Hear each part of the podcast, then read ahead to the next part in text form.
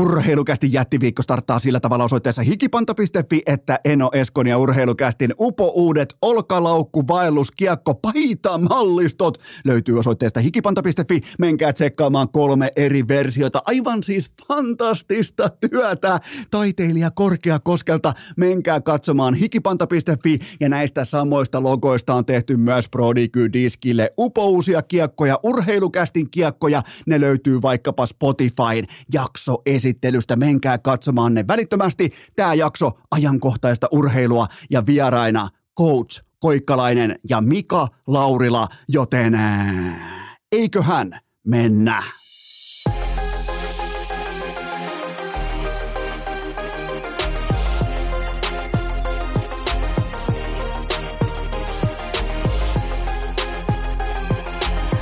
Urheilukäästin kevätkausi. Salvoksen Esko, tuottaja Kope ja Pikku Taavetti. Tervetuloa te kaikki, mitä rakkahimmat kummikuuntelijat. Jälleen kerran urheilukästin mukaan on maanantai, kuudes päivä helmikuuta ja minä, tuottaja Kope ja Pikku Taavetti ollaan voimakkaasti sitä mieltä heti tähän viikon kärkeen, että GM Kekäläisen tulee kaupata Patrick Laine ulos Kolumbuksesta seuraavan vajaan kuukauden aikana. Ja mä kerron teille tässä kohdassa, että minkä takia, koska nyt sinitakeilla on selkeä fokus ja konsensus siitä, että hävitään kaikille, hävitään koko ajan, koska koko seurahistorian merkittävin päivä odottaa ensi kesänä. Niillä on nimittäin sauma voittaa itselleen sitten Conor McDavidin kaikkien aikojen suurin lottopotti, joka on totta kai Conor Bedard. Ja kun toi raitin ratkaisija, jos se tulee sinitakkeihin, siitä päivästä lukien Patrick Laineella ei ole töitä. Nimittäin Conor Bedard on kaikkea sitä, mitä Laineen piti olla. Niiden tavallaan vahvuusluettelo menee tismalleen päällekkäin, paitsi että Bedard on tuplasti parempi joka asiassa, myös siinä maalin teossa, ja se on koomista, että me Suomessa vieläkin pohditaan, että Laine on joku sukupolvitason maalintekijä talentti. Eihän se pääse edes paikkoihin. Ja nythän Laine on pelannut hyvin. Siis mä en ole mitään pois. Laine kuuluu semmoiseen about parhaaseen 35 prosenttiin kaikista NHL-pelaajista, mikä on ihan ok suoritus, mutta ei missään nimessä ei puhuta siitä pelaajamallista, siitä pelaajaprofiilista, joka tulee ratkomaan huomispäivänä NHL-otteluita. Kattokaa nykypäivän ratkaisut ja kattokaa niiden pelaajaprofiilia. Laine on helvetin kaukana siitä stop and and go jääkiekosta. Mä, sä voit olla siitä, mitä mieltä sä haluat siitä, että minkälaista nykypäivän NHL on, mutta se on jotakin sellaista, missä Patrick Laine ei ole ratkaisijan viitta selässä. Se oli joskus, eh, Jetsin vuodet, ne on jossain tuolla, oli hienoa partaa, keltaista lampoa, ne on kaikki tuolla historian kirjoissa. Se oli, se oli lennokasta aikaa ja se ei johtanut kuitenkaan kuin ihan ok-luokana. Oh, jos teistä joku tulee väittämään, että Patrick Laine on muualla kuin Iltalehen otsikoissa supertähti, niin te olette ihan helvetin hukassa NHLstä. Ja siitä on kyse. Nyt on osake vielä korkealla. Nyt on, koska äh, GM Kekäläinen on positiossa, jossa hän ikään kuin myös – rakentaa palapeliä omasta työpaikastaan just nyt, just tällä hetkellä. Nyt pitää nähdä kokonaiskuva ja nimenomaan se, että pitää olla yksi selkeä targetti ja se on se, että Conor Bedard on tulevaisuudessa meidän pelaaja. Kuka pelaajista osuu nimenomaan siihen talenttipakettiin, se on Patrick Laine. Mitä Patrick Lainen osakkeelle käy sen sekunnin jälkeen? Se romahtaa, koska Conor Bedard totta kai hyperlahjakkuutena vie kaikki ne paikat YVllä, vie ykkösketjusta ratkaisurooleista, erän loput, kaikki ratkaisuhetket, veskari pois, niin se on pedaat siitä eteenpäin. Se ei ole enää Patrick Laine, joten nyt pitää painaa myyntinappulaa ja siellä on valmiina San Jose Sarksissa. Siellä on loistava pelaaja, joka voisi periaatteessa, en väitä, että menisi suoraan yksi yhteen, mutta mitä jos Timo Maier – olisi se kyseinen sveitsiläinen, äh, sveitsiläislinkkari tähän kohtaan, jonka Kekälän kävisi naaraamassa. Kuukaus on aikaa. Miettikää. Siis Blue Jacketsin seurahistorian tärkein hetki odottaa suurin piirtein viiden kuukauden päässä, ja sen jälkeen Laineen tällä hetkellä 24 vuotta sen osake voi romahtaa, eli Laine 8,7 miljoonan cap hit kesään 2026 saakka. Ja joskus pitää uskaltaa alaskirjata omia han- hankintoja. Joskus pitää vaan todeta, että ei välttämättä lähekkää, koska jos ei lähde Johnny Gadron syöttötuolissa, niin sitten ei lähde. Se, se, se on, jos sä oot tähän saakka tehnyt 14 maalia Johnny Gadron syöttötuolis, joka oli kuitenkin viime kaudella Matthew Katsak ja, ja tota Lindholmin kanssa NHL likimain paras syöttäjä, ja Laine ei osu siitäkään syöttötuolista, niin sä et varmaan silloin enää ole eturivin maalintekijä. Uskotaan dataan, uskotaan näyttöihin, uskotaan ää, tietynlaiseen otantaan siitä, että mitä Laine on saanut maalin teon saralla aikaa viimeiseen suurin piirtein vähän alta 150 otteluun, koska mä kertaan nopeasti vaan, eli Laineen cap hitti 8,7, Timo Maier, joka on siis avoimesti myynnissä, hänen cap hittinsä puolestaan ää, 6 megaa, ja hänestä tulee nyt kesällä RFA. Hän on 26-vuotias, Laine on 24-vuotias, ja muistakaa, Vuoden päästä Laineella on aivan erilainen tilanne käsissään, koska hän pystyi ujuttamaan nyt tähän uuteen diiliinsä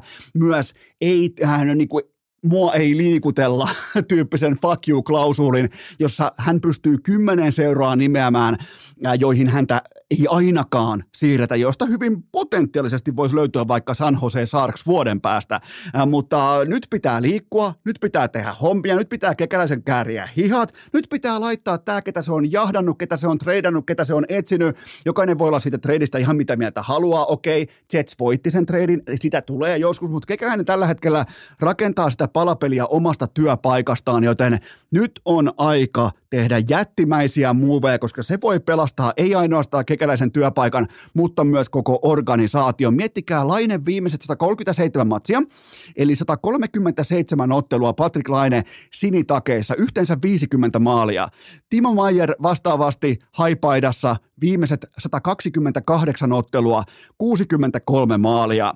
Laineen kokonaisvaltaisen pelaamisen sijoitus tällä hetkellä 67 prosenttia, eli hänen eteensä mahtuu suurin piirtein 33 pinnaa kaikista NHLn pelaajista, kun taas Mayerilla 89 prosenttia Gar-lukema, eli edelleen mahtuu kenttäpelaajista 11 prosenttia NHL-pelaajista. Jokainen ymmärtää, miten iso käppi tämä tässä on. Ja Mayer pelaa täysiä kausia, kun taas Patrick Laine ei. Se on dokumentoitua, siitä ei tarvitse debatoida. Joten tämä on se liike. Tämä on se jättimäinen liike, jolla GM Kekäläinen pelastaa sekä työpaikkansa että sinitakkien huomisen, koska siellä tankataan avoimesti, siellä hävitään avoimesti, siellä vedetään pitkin persettä ihan tismalleen oikeaoppisesti oikeaan aikaan. Mä nautin siitä, mä, mä arvostan sitä, että tankataan rehdisti, koska nyt siellä on se seuraava McDavidi, siellä on se seuraava Crosby, siellä on se, me kaikki ollaan nyt nähty se.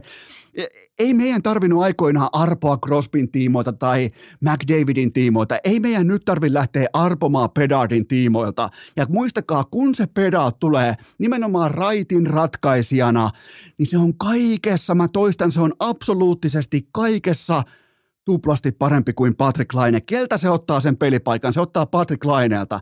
Eli siihen tuomionpäivän skenaario pitää jo valmistautua tässä kohdin, kun kauppa on auki, koska vuoden päästä kauppa on kiinni.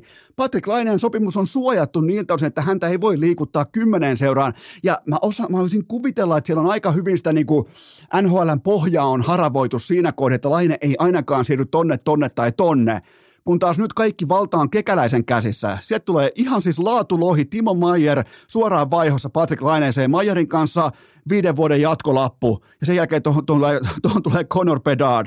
Ja se on nimenomaan se kombinaatio Johnny Gaudreau, Conor Bedard sen jälkeen. Miettikää, minkälainen tykistä se on, kun siellä ei ole yhtä Tesoman surffailijaa mukana kaukana, joka saattaa olla vaikka kymmenen peliä kiikareilla, sen jälkeen hattutemppu ja kaikki heittää hattuja kentälle, että Suomesta asti, että sukupolvitason maalintekijä. Ei se ole, ei se ole enää se on kohtalaisen OK-luokan NHL-pelaaja. Voidaanko, voidaanko tehdä siitä nyt sopimus keskenämme, että hän on ylipalkattu kohtalaisen paikoin laadukas, ihan ok NHL-pelaaja, joka on enemmän muoti kuin NHL-otsikoissa. Voidaanko vihdoin olla sen asian kanssa sinut?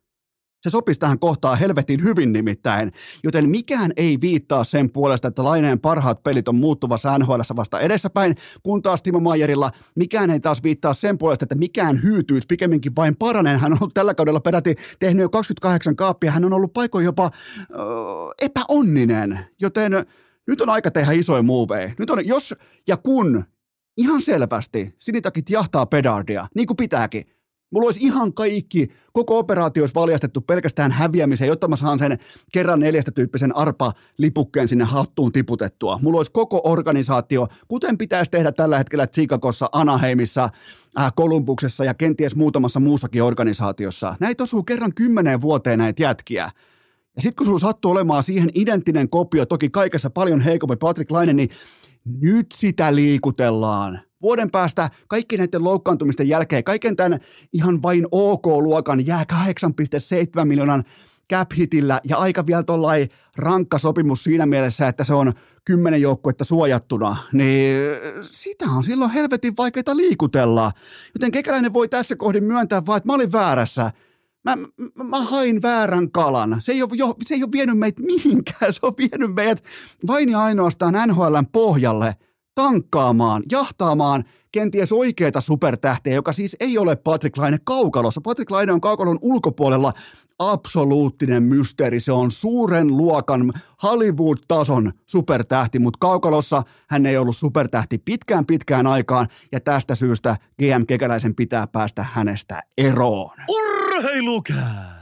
Onko tämä sittenkin Härkä Dalinin ja jopa Flyersin kevät? Tähän välikköön laitetaan kollektiivinen kuola valumaan, nimittäin tämä tässä on kaupallinen tiedote ja sen tarjoaa Siipi, Veikko, Super Bowl, Viikko, Eno, Esko, Resepti, mutta kuitenkin muistakaa veikkokauppa.fi, sieltä koodi urheilu 25 pinnaa alennusta aivan kaikesta. Ja kun teette tilausta vaikkapa kastikkeesta, niin Muista kysyä iteltäs, jos sun ostoskorissa ei ole kamikatseja, niin onko sulla siipikastikkeita mukana ollenkaan? Eno Eskon suositus, resepti, Super Bowl yöhön, ei mitään muuta kuin kaupasta mukaan siipiveikkojen normi, ihan luilla varustettuja kanansiipiä ja toinen säkki vielä kylkeen bonelesseja, siihen hottipullo ja siihen kylkeen himasta ihan sellainen noka, äh, nokareen verran oikeastaan kamikatseja ja sitten kaksi pussillista sinihomejuustodippiä ja se on kuulekaan, se on siinä, ei mitään muuta kuin aggressiivista nauttimista. Ja huomioikaa Tampereella, eli nyt Siipien kotikylä, eli toisin sanoen Tampere, Siipiveikkojen raflat auki 02 saakka. Tsekatkaa myös Voltin saatavuudet tänä kyseisenä yönä, joten Siipiveikkojen raflat Tampereella 02 saakka auki Super Bowlin kunniaksi. Ja muistakaa toi mun resepti, se on hyvin yksinkertainen ja ennen kaikkea kun teette tilauksia veikkokauppa.fi tai jos menette vaikka ihan normikauppaan, niin hyvä, mutta jos tilaatte onlineista suoraan sieltä pääkallopaikalta, niin se on veikkokauppa.fi ja sinne koodi urheilu saatte 25 prosenttia alennusta aivan kaikesta. Nauttikaa Superpolista ja tehkää se nimenomaan siipiveikkojen tuotteiden kanssa. Tähän kylkee myös toinen huippunopea kaupallinen tilanteeseen tarjoaa Nextory, Suomen paras äänikirjapalvelu. Jos sulla on joku äänikirja mielessä, se löytyy nimenomaan Nextorilta, nimittäin hiihtolomakausi alkaa olla ihan ovella nyt sitä äänikirjaa pitkille ajomatkoille mukaan. Se on sellainen, se oikeastaan kivasti vietosta jostain, sanotaanko Mikkelistä Rukalle asti, kun on joku ihan loistavan intensiteetin omaava kirja mukana, joten kuusi viikkoa, mä toistan kuusi viikkoa ilmaiskuuntelua kaikille Nextorin uusille asiakkaille. Osoite on nextori.fi kautta urheilu. Mä toistan, laittakaa sanaa liikkeelle. Se osoite on nextori.fi kautta urheilu. Urheilukääst!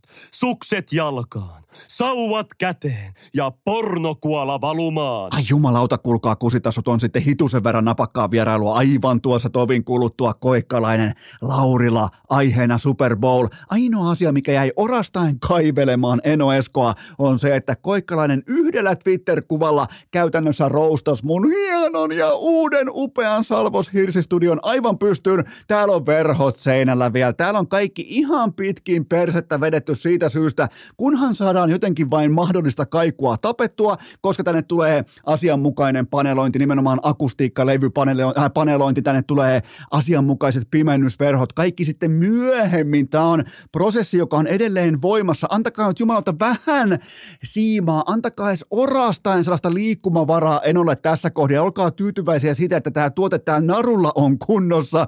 Se näytti ihan kuin oltaisiin oltu jossain, sanotaanko tästä ollaan niin kuin nelisen kilometriä tonne pohjoiseen päin Liipolan jossain. Oli nimittäin, kun alkaa olla riittävästi lakanaa, hyvä ettei ole foliota ikkunoissa, niin, niin mä ymmärrän, kyllä se näyttää silloin vähän kyseenalaiseltakin luolta, mutta mä annan siitä kuitenkin, koska tuossa itse vierailussa minä ja Mika Laurila, me kuitenkin roustataan koikkalaista ihan ok ottelu, joten menkö nyt kerrankin myös näin päin, että koikkalainen tällaisella mm, vähän niin kuin voisiko sanoa, ohuesti kätketyllä kuvaroustauksella otti musta tuplaveen mukaansa, mutta se mitä on nauhalla, se on helvetin laadukasta materiaalia. Vaikka olinkin itse mukana sitä tekemässä, niin en voisi kuvitella parempaa Super, äh, Super Bowl-studiota ja ennakkoa kuin tämä kyseinen äh, äh, vieras segmentti, jossa siis Laurila ja Koikkalainen mukana. Aivan tuota pikaa, mutta sitä ennen kuitenkin teiltä kysymyksiä laariin. Ja muistakaa se hikipanta.fi. Siellä on uusia olkalaukku, vaellus, kiekko, paitoja. Mikä, mikä se termi ikinä onkaan, niin menkää hikipanta.fi ja Prodikyn sivuilta. Vaikkapa Spotifyn sitten jaksoesittelystä löydät Prodikyn uudet kolme kiekkoa. Mä jotenkin, kun tehtiin niitä taiteilija Korkeakosken kanssa, niin tuli niin hyvä olo niistä logoista. Ai jumalauta mitä logoja. Siis mä en malta odottaa, että mä lähden vetämään väneä vastaan, tiedätkö, vähän Kuopion nikkeä vastaan, lähden heittämään kiekkoa, lähden, lähden yli, yli olkalaukku vaeltamaan heitä vastaan suorastaan, joten tota, menkää tsekkaamaan ne. Mutta nyt teiltä, rakkaat kummikuuntelijat, ensimmäinen pohdinta pöytään. Mikä on yhteenvetosi NHLn tähdistöviikon lopusta? No mulla on oikeastaan sieltä vain yksi poiminta tallessa ja se on totta kai se, että NHL vihdoinkin pelasi kaikki kortit auki pöytään Alexander Ovechkinin kanssa. Sinne tuotiin jumalauta hänen poikansa suojakilveksi. Ihan siis fantastisen, viaton, syytön ja upeasti käyttäytyvä poika tulee mukaan kaukaloon, kikkailee, tekee maaloja, ja tekee maaleja, laittaa osumia, tuulettaa, kaikkea näin poispäin. Kaikille tulee hyvä mieli ja se oli kaikki yhtä suurta jättimäistä PR-kusetusta ja tempausta, jossa NHL päätti, että nyt unohdetaan kaikki se kritiikki ja debatti, mitä liittyy Ukrainaan. Nyt käännetään katseet siihen, että Alexander Ovechkin AO8 on yksi meidän lajin kaikkien aikojen suurimmista. Kattokaa, miten hänellä nyt on sympaattinen ja fantastinen poika tässä. Ja poika heittää yläkiviä tuossa Sidney Crosbyn kanssa ja Crosby on mukana kantamassa Alexander Ovechkinin vettä NHLn voimakkaan ohjeistuksen mukaisesti, joten tämä on ihan selvä tapaus. Nyt meillä on Meillä on vihdoin vastauksia kysymyksiin. Meillä on nyt huutomerkkejä, meillä on pelkästään kysymysmerkkejä. NHL siis kertoi meille viikonlopun aikana, että niitä ei kiinnosta vittuakaan, mitä siellä Ukrainassa tapahtuu, ja piste. Ja se on siinä, siihen tulee piste tähän lauseeseen, koska tähän saakka on ollut spekulatiivista tavallaan debattia siitä, että mikä on NHLn stanssi, mikä on se välittämisen taso, tuleeko jotain toimenpiteitä, niin ei tule, vaan AO8 on suorastaan juhlituin sankari tuolla koko viikonlopun ajan, joten se kertoo ihan kaiken kaikesta. Ja tämä oli siis koko viikonloppu oli jättimäinen PR-tempaus, hyvä ettei PR-kusetus, jossa AO8 esiteltiin välittävänä perheen isänä ja uskomattomana jääkiekon perhelähettiläänä, joten se on nyt siinä. Ja tämä toi selvyyden koko debattiin, NHL NHL ei kiinnosta. Ja tämä oli myös ensimmäinen selkeä ja helposti luettava suora statement koko aiheeseen. Nimenomaan, että sinne tuotiin Crosby, sinne tuotiin lapset, sinne tuotiin kaikki Alexander, Alexander Ovechkinin rinnalle juhlistamaan tätä kyseistä viikonloppua, niin sä et juurikaan tämän kovempaa viestiä voi pakata tämän sympaattisempaan kuoreen ja lähettää sitä ihmisille, että tässä on meidän linja. Ottakaa tai jättäkää. Me, me, Tämä on business as usual meille, me edetään näillä. Tehkää, piipertäkää pitkin Twitterissä, tehkää mitä huvittaa, mutta me toimitaan näin. Ja siinä mielessä oli todella kylmä sydäminen viikonloppu. Seuraava kysymys. Minkä näet syyksi sille, että NHLn katsojan määrät ovat pudonneet Amerikassa noin 22 prosenttia viime kaudesta? Tässähän nyt verrataan siis aggressiivisen käynnistysmarkkinoinnin ja asettuneen markkinan numeroita. Eli viime kaudella oli sentään ESPNllä ja Turnerilla oli sentään orastavaa yritystä, että hei, meillä olisi tällä kuin NHL, ja mä en enää edes ole varma siitä, että ESPNllä tiedetään, että heillä on NHL-portfoliossaan.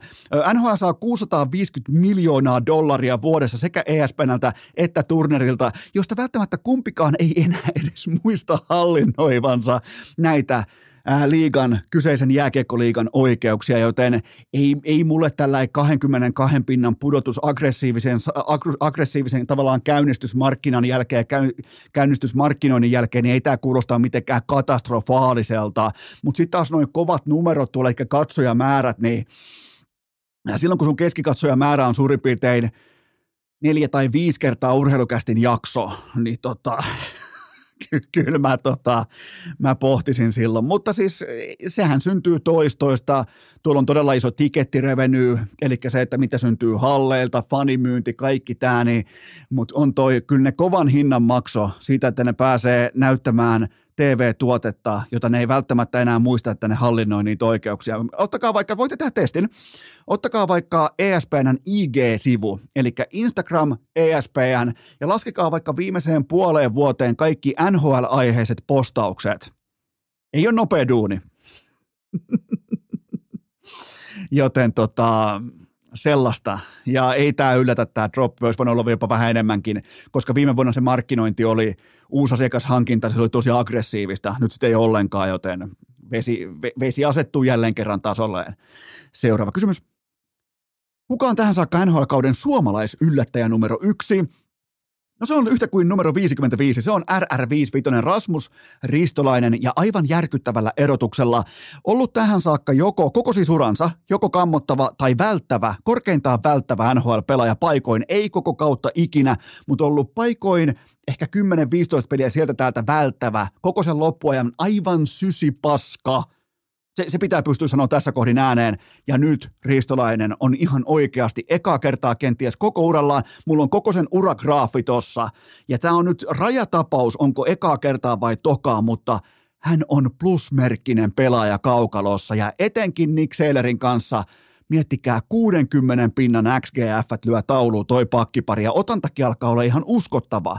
44 matsia, okei, vain yhdeksän tehopaunaa, mutta nyt se peruspelaaminen, se ei vuoda, eikä Ristolainen ole kerrankin, hän ei ole osa ongelmaa Philadelphia Flyersissa. Ja unohtakaa muutenkin se, että sä et voi olla hyvä, ei vai vittu, miten se menee. Ihan kun alkaa jostain alueleiriltä saakka alkaa suomalaisessa jääkiekossa sellainen hevonpaska mantran jauhaminen, että, että sinä voit loistaa vain laadukkaassa joukkueessa ja si, että – ihan siis, että sä, sä et voi olla hyvä pelaaja huonossa joukkueessa. Se on siis se on älyllisesti laiska selitys. Se on, kö, se on, se on todella niin kuin pohdinnallisesti köyhä mantra. Totta kai sä voit olla laadukas pelaaja huonossa joukkueessa. Ja Ristolainen eka kertaa koko urallaan on ollut tällä kaudella laadukas pelaaja. Okei, se ei ole vienyt Flyersiin mihinkään, mutta kerrankin hän ei ole se ongelma hän ei ole absoluuttisesti se ongelma, vaikka kävi kerran katsomassa, kävi poppareilla, kävi penkillä, mutta kuitenkin tä, tässä kohdin Ristolainen on ollut paikoin jopa, jopa ettenkö sanoisi hyvä. En, en siis sano, mutta on hyvin lähellä, että sanoisin, että Ristolainen on ollut jopa hyvä. Joten hän on ollut suurin suomalaisyllättäjä. Seuraava kysymys.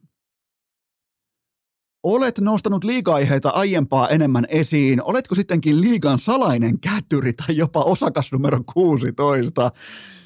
Ai jumalauta, tämä onkin hyvä, mutta siis äh, puhutaan ihan vakavissaan SM Liigasta ja SM Liiga on osoittanut aivan selkeitä vapautumisen merkkejä. Mun piti pohtia sitä, että minkä takia kaukalotuote viihteellisesti on kehittynyt viimeisen about kolmen viikon aikana. Mikä osuu tähän kolmeen viikkoon? Osuu se, että pelaajat yhdessä – Pelaajien koalitio on päättänyt yhdellä äänellä jo hiljaisesti suljettujen ovien takana, että me pelaajat, me halutaan liigaa auki, me ei haluta enää operoida. Meidän ammattia ei tule jatkossa enää harjoittaa suljetussa sarjan muodossa. Ne on sen asian kanssa jo tehnyt rauhansa, ne on, ne on löytänyt keskinäisen konsensuksensa ja ikään kuin tällainen terapeuttinen vapautuminen näkyy tällä hetkellä myös kaukalossa. Kattokaa sitä kaukalotuotetta, enemmän aktiivisuutta, vähemmän peliltä karkuun juoksua ja ennen kaikkea vähemmän sitä virheiden välttelyä ikään kuin koko saatanan ura loppuisi. Miettikää suljetussa sarjassa. Sä välttelet virheitä. Ei, kattokaa Saipa, joka on siis organisaationa absoluuttinen virhe jo syntyessä. Niin ei siellä ole minkään näköistä panosta sillä, että häviitkö sä 10, 35 vai 45 nolla. Sillä ei ole mitään väliä. Niin mistä on pesiytynyt virheiden välttely nimenomaan SM-liigan alaisuuteen, joten nyt siellä nähdään, tämä voi olla hyvinkin tällainen terapeuttinen tai vapautuminen tai tällainen keskustelun kautta ikään kuin tiedetään nyt mitä ollaan. Me ollaan jääkiekon pelaajia, jääkiekon ammattilaisia, me halutaan pelata liigassa, jossa urheilu on palautettu urheilu, jossa urheiluun kulminoituu kaikki, jossa pelko ei voi ohjata talouden kautta koko toimintaa. Ja pelaajat on vihdoin tehnyt keskenään sen linjauksensa, nyt se pitää vain juntata läpi. Ensimmäinen askel on jo otettu ja se kaikki näkyy mun myös kaukalossa. Seuraava kysymys. Onko GM Salmelaisen IFK sittenkin mestaruushevonen tähän kevääseen? Jumalauta, kun lähtee töölössä välittömästi laukalle niin kuin pitääkin. Ja totta kai siis IFK pitää olla aina mestaruushevonen. IFK kohdalla on mun mielestä turha asettaa rimaa mihinkään muualle kuin mestaruuteen. Ja se, mikä pitää todeta tästä organisaatiosta, niin jos mietitään vaikka mun suurimman kritiikin kohteita, äh, Salmelainen, Peltonen, niin kumpikaan ei koskaan – ohuesti edes viitannut mihinkään muuhun kuin mestaruuteen. Vaikka olisi sarjan hännillä, tekee yhden matsin per ilta, kolme, neljä, viisi, kuusi viikkoa putkeen, niin kukaan ei ole koskaan puhunut mistään muusta kuin mestaruudesta. Tämän nousun takana on totta kai Roope Taponen ja hänen edessään pelaava viisikko, joka luottaa veskarinsa. Tämä näyttää stabiililta. Tämä näyttää siltä, että pelirohkeus pohjautuu siihen, että jokainen vihkoonveto ei soi omissa, koska tuo joukkue ei vieläkään osaa tehdä maaleja, niin niiden on pakko luottaa, niiden on pakko valaa se betoni jonkin varaan. Jossain on pakko olla se antura, ja se on Roope Taponen, joka on pelannut todella voimakkaasti päästettyjen maalien keskiarvo 1,78 tähän kohti, ja jokainen ymmärtää, että sillä ottaa tuplaveita mukaansa tuommoisen 66 kertaa sadasta ottelusta about, voi melkein suoraan suoraan sanoa tässä kohdin. Ähm, IFK kiskoo yhden veskarin taktiikalla kohti kevättä ja mun mielestä se on pelkästään hyvä asia. Tilanne on stabiili, ei minkäännäköistä ongelmaa. Jos tulee loukkaantuminen, sit tulee, ei voi mitään, mutta kun oh, valitettavasti ollaan myös tällaisia skenaarioita nähty, mutta sehän on ihan selvä, että Niilo Halonen ei saa mitään kiinni, joten tämä on Roope Taposen joukkue ja, ja voin tässä kohdin myös todeta, että jos miettii sitä, että vaikka minkälainen oli mun tulokulma IFK Veskari-osastoon, että jos edes toinen niistä loistaa, niin mä oon, lä- mä, mä oon silloin jo väärässä. Mä en ottanut, että löytyy alle kahden GAAn torjujaa kummastakaan, joten Roope Taponen ehdottomasti yllättäjä, ehdottomasti ollut laadukas. Seuraavaksi on syytä korjata toi 16 pinnan YV, mutta edelleen mulla on hakusessa se ase, Joukkueellahan pitää olla jokin ase, joka se ei voi olla Roope Taponen, jolla pitäisi pystyä kellistämään vaikka tappara, lukko, kärpät keväällä, jopa kärpätkin. Mä otan kärpät mukaan tähän debattiin, joten kun se tulee niin vahvaa vyörytystä siinä kohdin, joten äh, IFK on tietyllä tapaa sellainen mestaruushevosen vasta sellainen, sanotaanko mestaruuspikkuponi, ei vielä kuitenkaan, se on siellä niin Linnanmäellä tai jossain eläintarhassa, niin se on vielä poni-aitauksessa. Tämä ei ole vielä mestaruushevonen, tämä on poni-aitauksessa, odottamassa pääsyä. Se vähän kasvaa vielä, se kun säkäkorkeus on riittävä, niin se pääsee sinne hevosten aitaukseen, jos tämä pelaaminen jatkuu samanlaisena, kuten nyt ollaan pisteputkessa nähty, ja nimenomaan Taposen otteilla, joten, mutta mä en kuitenkaan vielä ala puhua mestaruushevosesta, koska kyseessä on sellainen sympaattinen, vähän sellainen Mikke Max Osterin näköinen poni. Seuraava kysymys. Mitkä ovat mietteesi Alina, Alina Voronkovan potkuista Maikkarin liiga-lähetyksissä? Mun mielestä Maikkari teki uljaan palveluksen Voronkovalle käyttämällä näin empaattista retoriikkaa potkuista. Eli puhuttiin roolin katoamisesta tai roolikokeilun epäonnistumisesta ja siitä, miten tapahtumatoimittajan rooli osoittautui, miten se oli. Käytettiin joka tapauksessa fiksuja termejä – nuoren ä, toimittajan uraan liittyen. Ja, ja tämä on siis, tämä on ihan kylmästi, tämä on uittai uppoa bisnestä ja Voronkova tässä kohdin uppos tällä hyvin marginaalisella ja kapealla ammattialalla. Eli ihan kaikki muut kortit koko pakassa on vielä pelattavissa hänen urallaan. Silloin siis hän, hän hallitsee monta eri kategoriaa, monta eri bisneksen alaa, eihän tässä mikään ura kuole tai ei ota minkäännäköistä hittiä. Mutta mun mielestä on maksavana asiakkaana, mun mielestä on tärkeää, että Maikkari reagoi näihin asioihin. Nämä ei voi mennä näin pitkin persettä. Nämä ihan yksinkertaiset 1, 2, 3 luokan Jari Viuhkolat ja kumppanit, Lauri Korpikosket ja vastaavat. Joten Tämä on uittaa juppua bisnestä, Voronkova uppos, ei voi mitään mennä eteenpäin ja hän varmasti menee myös omalla urallaan dynaamisesti eteenpäin. Se on ihan selvä asia. ei, ei Voronkova elä minkään jääkiekko-kortin varassa. Niin kuin myöskään jääkiekko ei missään kohdin elänyt Voronko, Voronkova-kortin varassa. Näin se, näin se liikkuu eteenpäin ja kenenkään tunteita ei loukattu. Seuraava, seuraava kysymys. Pitääkö käytävä tarina paikkansa, että Kärjen äiti maksoi poikansa maalintekijän veikkauksen teidän ensitapaamisessanne? Tähän piti vähän hyristää muistelukorvaa ja tämä muuten pitää paikkansa. Siis se oli Hartwall Areena, leoparditakki, mutta ei pitoa siinä kohdin ja Kääriä hävisi 10 euron sellaisen avausmaalintekijän veikkauksen ja hänen mutsinsa lähetti mobiilepeinä sitten rahat. cha cha cha, jumalauta, niin olikin, enkä pelkääkään tätä maailmaa, aa, aa. joten tota sellainen tausta, ja tämä pitää paikkansa, leoparditakkia, aivan maailman omistajana sitten sen jälkeen, että pitäisikö mutsilta kysyä tuot kybää, kun, eikä siis kymppitonnia, vaan nimenomaan kymmentä euroa. Tuleekohan muita vastaavia? Kerran oli yksi erittäin kovasuinen äijä Kouvolasta, se voitti tuollaisen Los Angelesin matkan ja ja tota, silloin oli kanssa, kun monethan lähtee aina lentokentät vaikka taksilla tai jollain pois, niin, niin silloin oli äiti hakemassa sieltä, niin jumalauta, kun se sanoi sille äiti, kun se oli se jotenkin niin nolopaikka, kaiken sen muuksi, siellä oli käyty strippiklubeja, joka saatanan paikassa ja levitelty ihan okei, okay, ison maailman tyyliin, niin sitten on mutsi venaamassa lentokentällä, niin se oli kova, se oli hieno, hieno Kouvolan poika oli, se ajatteli, että ei vittu, nyt mut häpästi, ja me muut haltiin ihan innoissa, että jonkun äiti jaksaa tulla hakemaan, niin niin tota, Mutta joo, toi pitää paikkansa, että Kääriän mutsi maksoi ton kyseisen vedon lyönnin. Seuraava kysymys. Mitä oululaisessa junnujääkiekossa ja sen selostamisessa oikein tapahtuu? No siis selostaja Partavege, hän kritisoi jäällä tapahtuneita asioita, kuten pelutusta, joten totta kai yhteisö ja vielä mikä se on, seurayhteisö seurayhteisö, neuvotteluvalio, mitä vitun termejä ne tuolla kasaa pitkin Oulua? Siis siellä oli mennyt aikuisilla, todennäköisesti miehillä tunteisiin nyt se, kun joku uskaltaa kyseenalaistaa sitä, mitä jääkiekkokaukalossa tapahtui, joten päätettiin, että mitään ei enää selosteta Leijonat TVssä tästä eteenpäin, joten tota, sillä lailla. Ja mä oon kuullut nämä selostukset ihan alusta loppuun. Ja mä voin sanoa, että ei ole minkään näköistä syytä kellään loukata tunteitaan. Siis se oli ihan pelkkää spekulatiivista Ä- älkää jumalauta siellä Oulussa, älkää ainakaan kuunnelko ikinä urheilukästi ja tehän paskat, paskanatte lahkeesenne välittömästi yhtenä seurayhteisöneuvotteluvaliokunta kollektiivina. Älkää ikinä kuunnelko urheilukästiä, jos noin paljon hirvittää junnujoukkueen selostajan pohdinta siitä, että voisiko jollain pelaajalla enemmän tai vähemmän vastuuta joukkueessa, joka kuuluu, mä paljastan teille nyt jotakin, joka kuuluu urheiluun, että sitä pohditaan, että ketkä on kentällä missäkin tilanteessa, kellä on vaikka vahvuuksia YVllä 5-5 pelaamisessa näin poispäin. Ei muuta kuin vittu linjat pimeäksi Oulussa. Mutta ei liity tähän, mutta tulee hyvin mielenkiintoinen tarina mieleen aikoinaan kiekkoreippaan B-junnuista. Me ihmeteltiin, kun oli islantilainen kundi pelasi meidän joukkueessa. Mikähän se oli, joku Gillarsson tai joku muu vastaava, niin se oli aivan paska.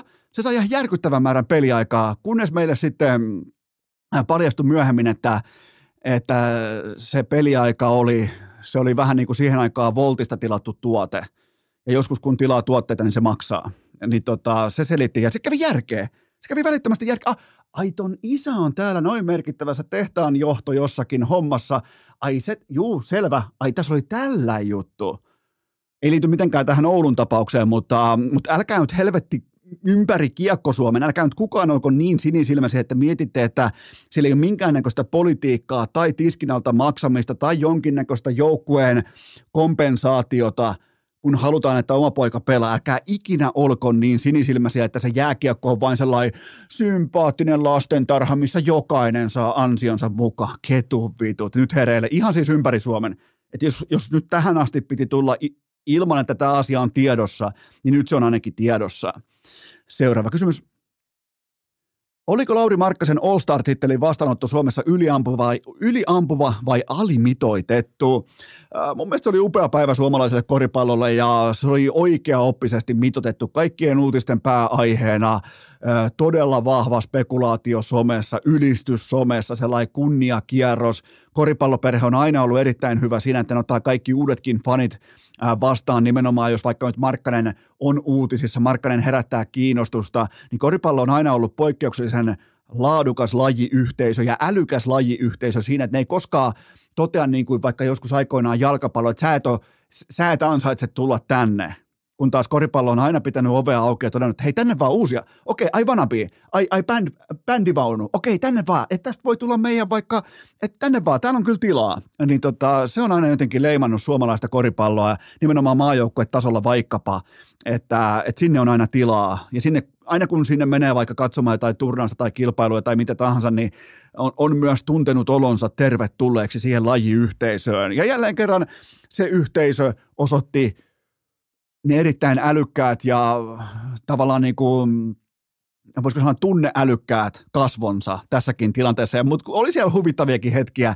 Huvittavin osio näissä on aina totta kai ne, jotka alkaa paremmin tietämään suomalaisurheilun historiasta, että e, miten tästä puuttuu toi tästä debatista ja miten, miten toi kausi tuolla ja miten tuolta Merseysideilta toi. Ja kaikki, on, se, on, se, mutta se kuuluu asia. Se kuuluu asia. Että varsinkin urheilutoimittajat, niillä on niin jäätävän kokoinen ego, että niiden on hyvin usein pakko päästä kertomaan, että itse asiassa minä tiedän paremmin paremmin tämän asian. Se tapahtuu harvoin, mutta silloin kun sitä tapahtuu, mä nautin jokaisesta hetkestä. Seuraava kysymys. Ottiko Gettomasa Emma Gaalassa lopullisen irtioton Lauri Markkasesta kuuluisin Jyväskyläläinen kilpailussa? No, otti. Debatti on nyt mun papereissa, debatti on maalissa, debatti on arkussa. Markkasa teki toki ihan ok vuosi Jutahissa NPAssa All-Star-kutsua myöten tähän saakka, mutta kyllä Gettomasa – Kyllähän Aleksi Lehikoinen haki emmat pois ja dominoi koko tapahtumaa läsnäololla. Mun mielestä Ketto Masa on erinomainen lähettiläs suomalaiselle kotimaiselle räpille. Eikä tarvi mennä edes musiikkiin saakka. Mun mielestä silloin on hyvä läsnäolo. Silloin sellainen selkeä artikulaatio. Se uskaltaa myös sanoa silloin, kun mikrofoni on edessä, joten mulle ei, ja täytyy muuten sanoa Emma Kaalasta, Sehän on tosi suosittua sanoa somessa vaikka jossain Twitterissä capslogit pohjassa, että ketäs vittuja nämä oikein on, että mä en ole kuullutkaan tämmöisestä tai tämmöisestä, niin, niin mä en ole lainkaan ylpeä siitä, että siellä tuli jopa palkituiksi sellaisia hahmoja tai artisteja, joista mä en ole koskaan kuullut. Ja, ja silloinhan se on mun L. Se ei ole sen artistin pianuutta tai sehän on silloin mun tappio. Silloin mä oon se boomeri, mä oon silloin pihalla sehän on tosi suosittu, että ketäs vittuja nämä on ja ja silloin kun alkaa vaikka viihdetoimittajat alkaa käyttää sellaista retoriikkaa, että mä en ole koskaan kuullutkaan Gettomasasta, niin jos sä olisit mun viihdetoimittaja, sä saisit saman tien kenkää. Sun pitää tietää, kuka on Gettomasa. Seuraava kysymys. Mitä Iivon viestiosuus sunnuntaina kertoi M Planitsasta?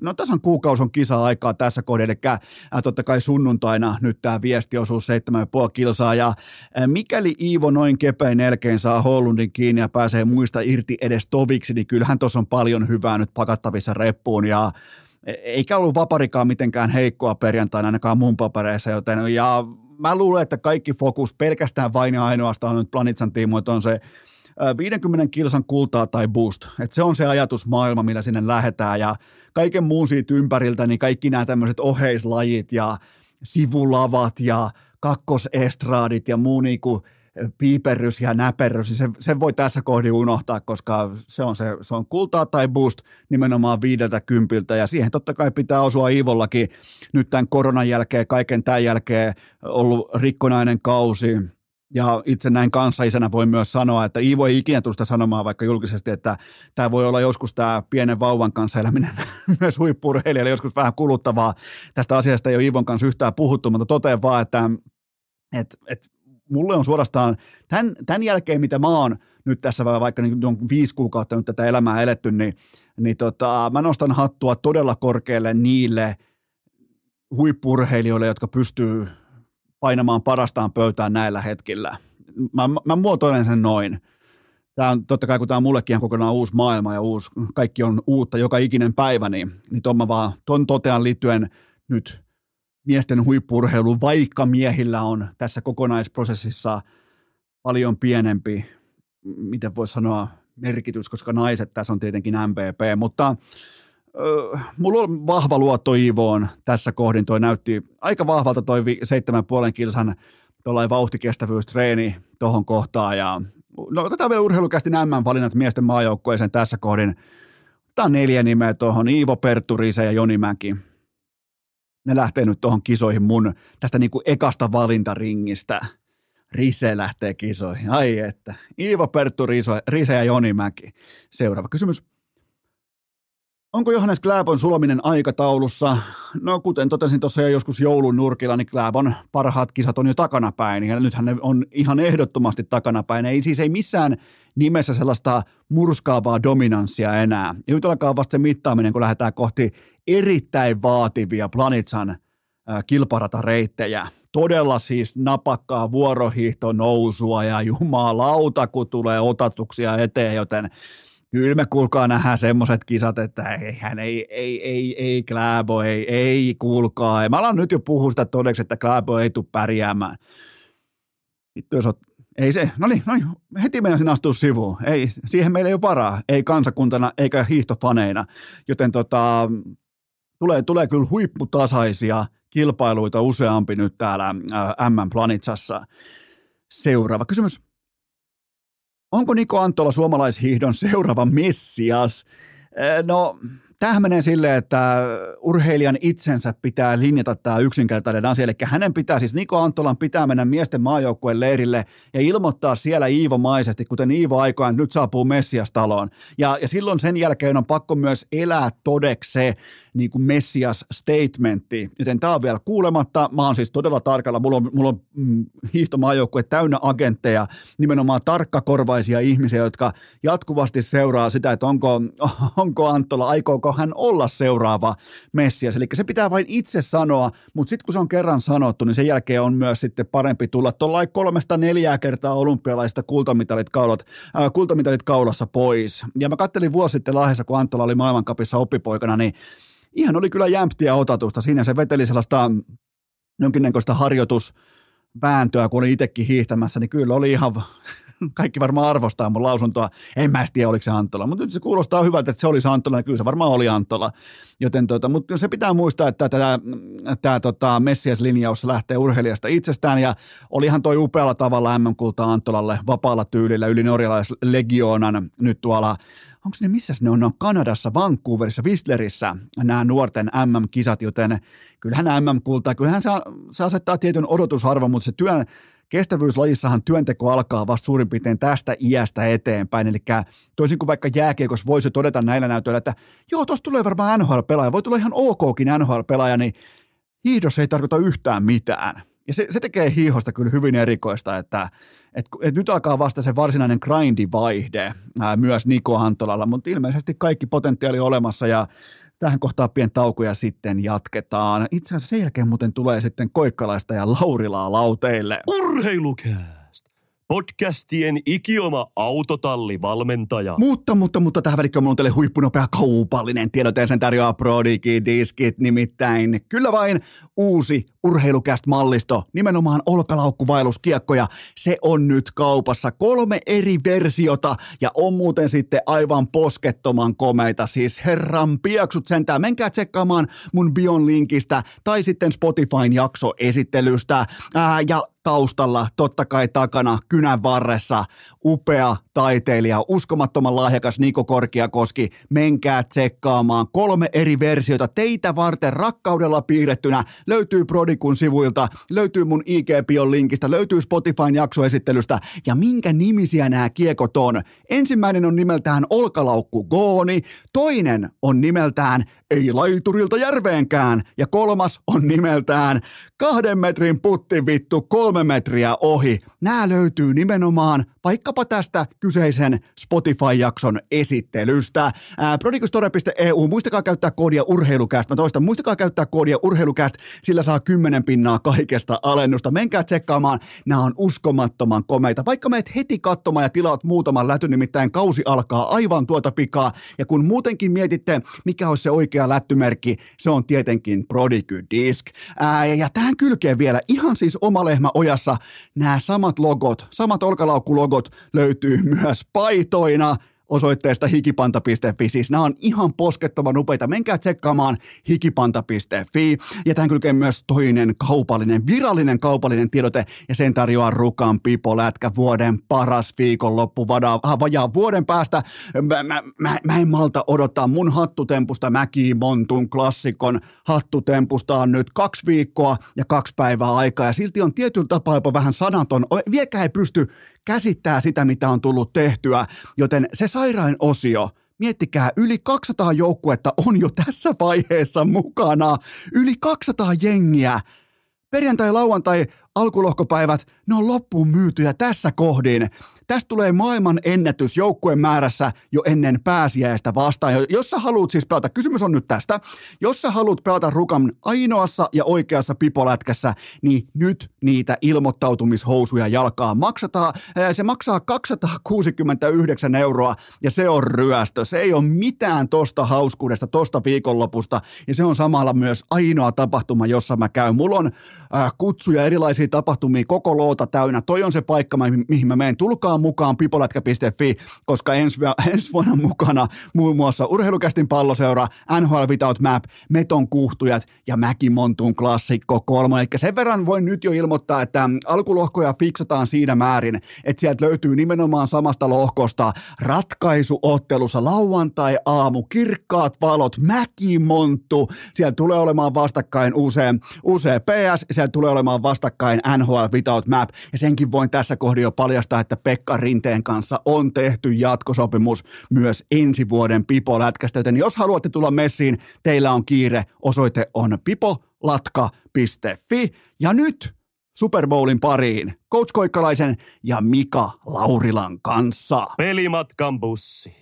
ankara paskanhaju, edessä varma L ja kuulokkeissa urheilukääst. On aika toivottaa tervetulleeksi urheilukästin seuraavat vieraat, jotka tulee ennakoimaan tänne mukamas Super Bowlia. Mutta itse asiassa tämä on Mikko Koikkalaisen ystävien järjestämä Intervention Mikko Baseball. Meidän on pakko päästä siitä irti. Tervetuloa urheilukästiin, mutta sillä ehdolla, että voidaanko jotenkin pystyä kontrolloimaan sitä baseball-faniutta?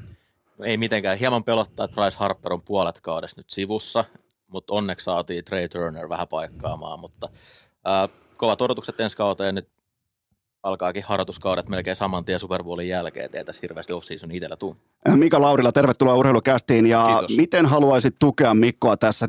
Totta kai kun on tällainen jopa addiktiivinen suhde johonkin asiaan, kuten vaikka jumalauta baseballiin, niin minkälaisia ohjeita antaisit siitä irtaantumiseen? No mun mielestä siis korvaushoitohan on se ja Koikkalainen hän on Twitterissä jo kunnostautunut, hän on kysellyt golf-vinkkejä tällä viikolla ja hyvin huonolla menestyksellä ainakin ne vinkit sinne napsahti, että lähinnä hänelle suositeltiin golfin lopettamista jo ennen kuin hän sen aloittaa. Okei, okay, mutta sehän tavallaan niin golf-legendaksi heti. Siitä no, niin kuin, ehdottomasti. Siitä jäi kokonaan se grindivaihe pois, ei muuta kuin vihreätä takkia päällä ja johonkin, mikä se on Augustan sinne kunniakalleria.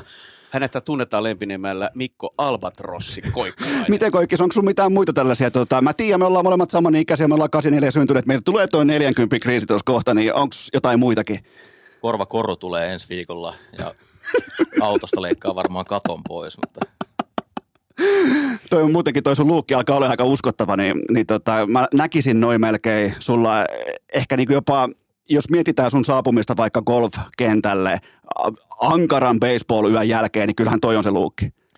Joo, mä joku semmoinen lintsifajamäinen Gantin neule päälle, siihen hartioiden päälle, ja sitten ottaa sen backin sieltä auton takakontista ja – väsyneen baseballyön jälkeen, niin kyllä hyvä tulee. Mä haluan kuulijoille sen verran täsmentää, jotta tämä visuaalinen näky niin kun hermottuisi myös heille, että tota samaa kuosia, mikä on koikkalaisen lippalakis, niin mun lapsuudessa käytettiin koko lattia matossa. No miten tästä tuli tällainen intervention, joka kääntyi roastiksi? Ja vielä niin kaikista sympaattisinta kaveria niin, koko siis Suomella. Niin, nimenomaan, aika jännä, kutsutaan, nimenomaan. kutsutaan tänne. Tässä on ja jälkeen... ainoa ihminen, joka ei millään tavalla palkittu tästä hommasta, mitä se tekee. Tässä on niin kaksi audiolegendaa, jotka tekee isoa bisnestä tällä Mutta ei kuitenkaan unohdeta Green Zonein syyskuista lista ykkösyyttä Suomen Spotifyssa. Nimenomaan. Et mun mielestä kansa puhuu sit liian vähän. Sametti on siis niin kuin Mikon äänessä ja lipassa. Se oli komenta, kun alkoi, itsellä oli just syntynyt esikoinen, niin, niin silti pystyi ammentaa tavallaan sen todellisen ilon sieltä, kun jätkät oli ykkösenä. Haluatko jotenkin niin kuin, tavallaan vielä kerran palata niihin tunteisiin? No siis viime vuonna menin naimisiin ja hyvin lähelle pääsee tämä kolmen päivän hetki, kun oltiin Spotify-lista ykkösenä. Okei, koska se ainakin kolme jaksoa taisi alkaa siltä, että vieläkään niin kuin ei löytynyt sanoja sille, että mitä tämä on. Ja siellä, siellä ne vaan oli. Ja, ja kyllä se oli mullekin täällä isona Green Zonein fanina, se oli aika merkittävä hetki. Samoin mulla. se oli kaikille. Nyt me, ollaan, me oltiin muuten viimeksi me oltiin Haikon kartanolla, kun tehtiin Super Bowl-ennakkoa. Ää, siinä oli Kansas City, äh, Kansas City Chiefs vastaan Tampa Bay Buccaneersista. Me kaikki tiedettiin, että Mahomes marssii yli, ei ole mitään hätää. Ja nyt me ollaan täällä Lahen ja melkein Orimattilan äh, kunnallisrajalla. Keskellä ei mitään, keskellä peltoa. Mitäs tää, no sä oot, Mika, sä oot itse Landelta, mutta Koikkis, onko, ei ole kirkkaita valoja eikä mitään, niin miten, miten oot sopeutunut? No yllättävän kirkasta oli tuo pelto lumen peitossa auringon paisteessa, että sai olla kyllä aurinkolasit päässä, kun ajeli tänne, että siinä mielessä suoraan Vantaan kirkkaista valoista, niin tämä oli jo kohtuu tuttu. No mitäs Mika? Mä tuota, arvostan Porvon kunnallistekniikkaa nyt entistä enemmän. Mä en ole missään nähnyt niin huonosti hiekotettuja teitä kuin täällä. Okei.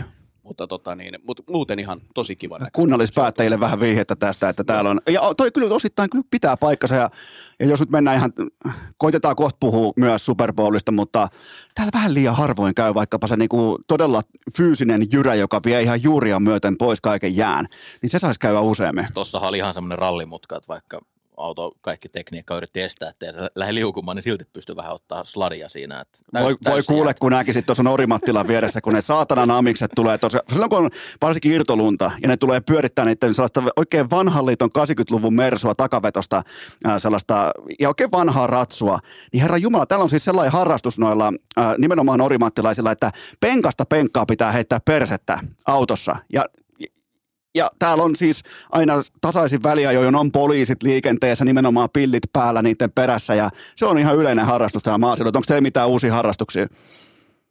No Koikkalaisen harrastukset, tai se tuoreen, niin siis golfhan käytiin, käytiin tuossa läpi. Mä mietin matkalla kanssa, että mikä voisi olla saksofonisoitto. Okei. Okay. Joo. Ai, o, milloin on alkanut? Se alkaa. Ai se alkaa, okei, okay, futuri. Se on vasta tulossa. Hyvä, okei. Okay. Mennään Super Bowliin. Äh, totta kai Philadelphia Eagles vastaan Kansas City Chiefs, kummatkin 14 ja 3 tähän kauteen. Philadelphia ohut puolentoista pinnan ennakkosuosikki, joka nyt ei tarkoita oikeastaan yhtikäs mitään over-under. Aika mukavasti tuossa 50 ja puolessa paunassa globaalisti. Äh, sunnuntai maanantai yönä kello 0, 01.30 itse pallo liikahtaa liik. Milloin muuten alkaa Maikkarin suora lähetys? Seemorella studio käynnistyy jo kello 22 ja Maikkarilla 22.30. Herra Jumala, Joo, joo, siellä on- 22. Hei, tule Super Bowl yönä kahdeksan tuntia tulee. Mi- miten, miten yhteensä. omakohtaisesti sulla, kun sä oot tällaisen alfan kuin Peetu Pasasen läsnäolon tavallaan auran alaisena siinä, niin, niin käydään vähän niitä tunteet läpi. Me ollaan niin kuin Kaunotar ja Kulkuri, jotka niin kuin spagettimaljan ääressä yhdessä nautitaan tästä tulevasta, tulevasta työstä. Se on, se on kyllä upea juttu ja, ja tota niin, sikäli sitä odottaa. Se, se on hurjaa, kun ei, Peetu Pasanen on kuitenkin Suomen jalkapallostudioiden absoluuttinen alfa tässä kohdin, niin sit vaan kylmästi NFL-paita päälle ja ei mitään. Kaikki Peetu- lajit menee. Mä tiesin kyllä, että hänellä on NFL-tausta, mutta tosta vaan ihan kylmästi. Ei muuta kuin vaihtuu p- ympyrän muotoinen pallo, vaihtuu soikiopalloksi ja se pystyy skulaa mitä tahansa. Just näin. Mun mielestä Peetu on suorastaan täydellinen hosti jenkkifutislähetyksiin. Maikkarit on vissiin tullut joskus 2000-luvun alussa Super Bowleen viimeksi, muistan ainakin Oskari Saari selosteli jotain, jotain pelejä, että kiva tehdä paluu sinne ison, ison kanavan äärelle. Pitäisikö, pitäisikö Osku heittää bussilla? Oliko paskaselostus? Muistellaan. Se nimittäin, se oli mu- mulla just vieraana, niin se kehuskeli sen mäki, ei, me, ei mäkihyppyllä, vaan uimahyppy menneisyydellä. Niin mä en itse asiassa muistanut, että se olisi selostanut Super Bowlin. Oli, se oli tuota, Tuomas Heikkisen kanssa, veti ainakin Patriots Eagles 2005 helmikuussa. Mun mielestä vielä, myös vielä seuraavalla kaudella olivat Maikkarilla, mutta en ole, nyt en ihan päätä pantiksi, että oliko silloin, mutta ainakin 2005 helmikuussa. Eli se morata kello 22 ja Maikkari tulee mukaan. 22.35 hypätään siihen, eli Okei. käytännössä tulos ruudun jälkeen. Eli todella pitkä studio tulee. Siellä on aika paljon sisäl- erinäköistä sisältöä. Tiedän, että inserttejä on kuvattu kiihkeästi jo täällä viikolla ja, ja studiossa. Ison maailman, vähän niin kuin Good Morning Football. Sitä, Tällä- sitä kohti. Tämä on tosiaan NFLstä kaikki TVn tekeminen, niin kuin, niin kuin Koikkiskin tietää hyvin, kun Vahtra-liigaa ollaan tehty, että kaikki on vähän epäreilua. Niin. Se tavallaan vertailukohta on olemassa vain yksi jättimäinen. Joo, ja joo. sen jälkeen Ja- me ollaan ja- niin kuin kuu ja aurinko. Ja Suomessa, on, ja Suomessa on myös vähän liikaa selväpäisiä ihmisiä, koska siellä pitäisi olla tietty niin kuin sellainen joku, sieltä tulee, kello on ensinnäkin lempinimi on vaikka, joku on vaikka äh, playmaker ja joku on prime time, niin, ja sitten kun ne laitetaan sinne kehiin, niillä on puvut päällä, ja ne saattaa huutaa putkeen kokonaisen tunnin, niin, niin se on telkkari, jota mä ostan. Joo, mä, mä lyön nyt pienen paineen Akseli Ulinille, että siinä pitää olla Suomen Michael Irvin tulevana yönä, että Michael Irvinin pieni semmoinen maistiaine siitä, että mitä Irvin parhaimmillaan vetää, niin Akseli Ulin saa suorittaa. Mutta sehän oli myös pelaajana, mä en tiedä pelaako hän enää, mutta hän oli aikamoinen playmaker itsekin. Eri puolelle palloa, mutta vähintään yhtä suuri persoona. Mä muistan nimittäin häneltä jonkun ihan täyden niin kuin valot pois taklauksen jossain, olisiko ollut Helsingin velodromilla. Ihan siis. Mä laitoin sullekin vielä viestiä sen matsin jälkeen. Siitä on tosi kauan aikaa, mutta se oli kova. ei ole, mutta syötön katko ottanut varmaan kyllä. Okei. Okay. Voi olla. En, en seiso korjattuna, koska nämä on, nämä on näille siivoslaisittain, nämä, on, niin kuin, nämä on muistelmia omasta matkasta. Mä muistan Akseli Uli, kun ratkaisi Suomelle EM-pronssin ottamalla Ruotsiin vastaan syötön katkon. Potkas pallon ulos stadionilta ja sai 15 jardin liinan siitä, mutta se ei vaikuttanut enää siihen, että se ei, hän ei enää menettänyt sitä voittoa Suomelta. Okei, otetaan muutama lämmittelykysymys. Coach Koikkalainen, onko Green Zonein alkujuonto nyt historiaa, koska Ville Terenius poimi Super Bowlin oikein ja on tästä lähtien Green Zonein isäntä? No ei, se oli kuitenkin vaan 25 prosentin osuma tai niin kuin todennäköisyys, kun sä valitset neljästä joukkueesta kaksi Super Bowlia, mutta se, että se poimi Eaglesin ennen kauden alkuun, niin sillä pääsee niin kuin että seuraavassa jaksossa esitellään eka Ville, sit vasta Julle. Okei, okay, okei. Okay. itse asiassa mä, mä, seison nyt korjattuna, koska mä luulin, mun pitäisi kummikuuntelijana paremmin tietää, mutta mä luulin, että hän poimi myös Kansas City Chiefsin myös AFCn puolelta menemään. Se oli Bills. Okei, okay, no niin, Ville ei tiedä. siis ei mitään asiaa ykkösjuontokoriin. Miten tämä teidän suuri sanaharkka? Mä olin itse tuossa äh, Mäkihyppyrikaupassa. Siinä on sellainen äh, K-marketti tuossa Lahen Mäkimontun vieressä. Mä ikuisesti... hyvin lahtelaiselta Kyllä, kaupan nimeltä. ehdottomasti se nimi on Hyppyri. Niin mä muistan sen, mulla oli hiihtomonot jalassa ja sitten tuli tämä suuri sanaharkka. Äh, tota, niin onko tämä käyty sisäisesti läpi? Mihin viittaa nyt? Meillä on ollut muutama. Ville yritti puhua sun päälle sun mielestä, vaikka se oli Ville vuoro puhua. Sitä sanaharkkaa kutsutaan, kutsutaan Greetsone podcastiksi.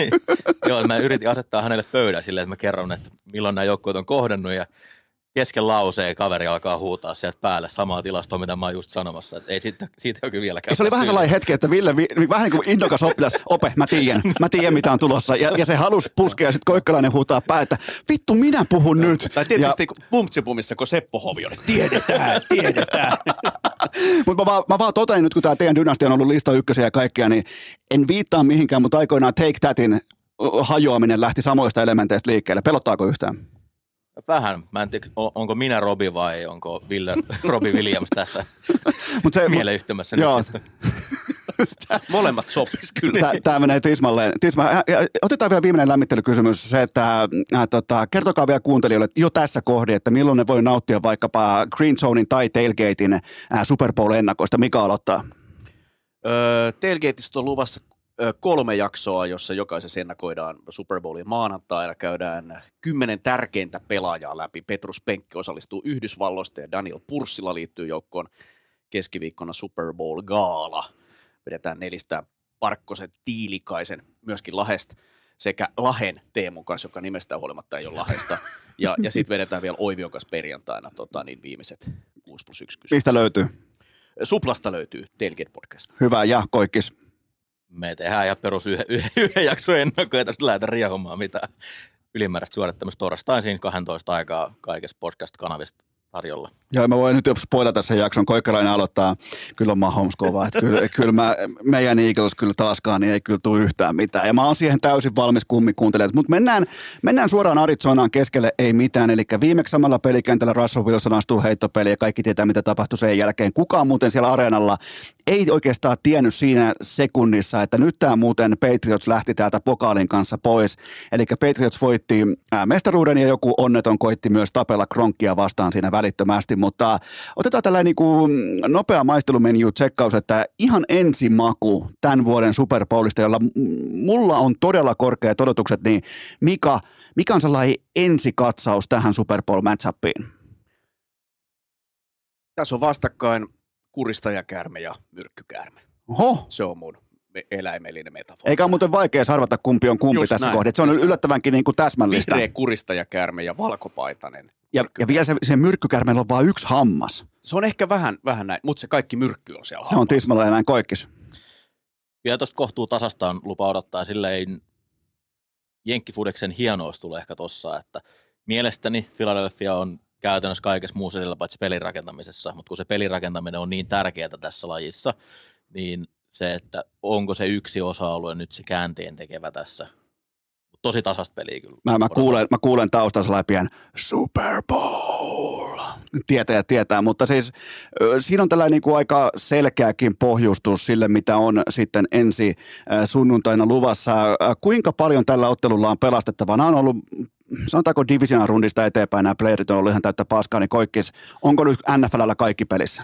Paineet on aika kovat, koska tosiaan divisional-kierros sekä championship-kierros niin jätti vähän semmoisen väljähtyneen maun.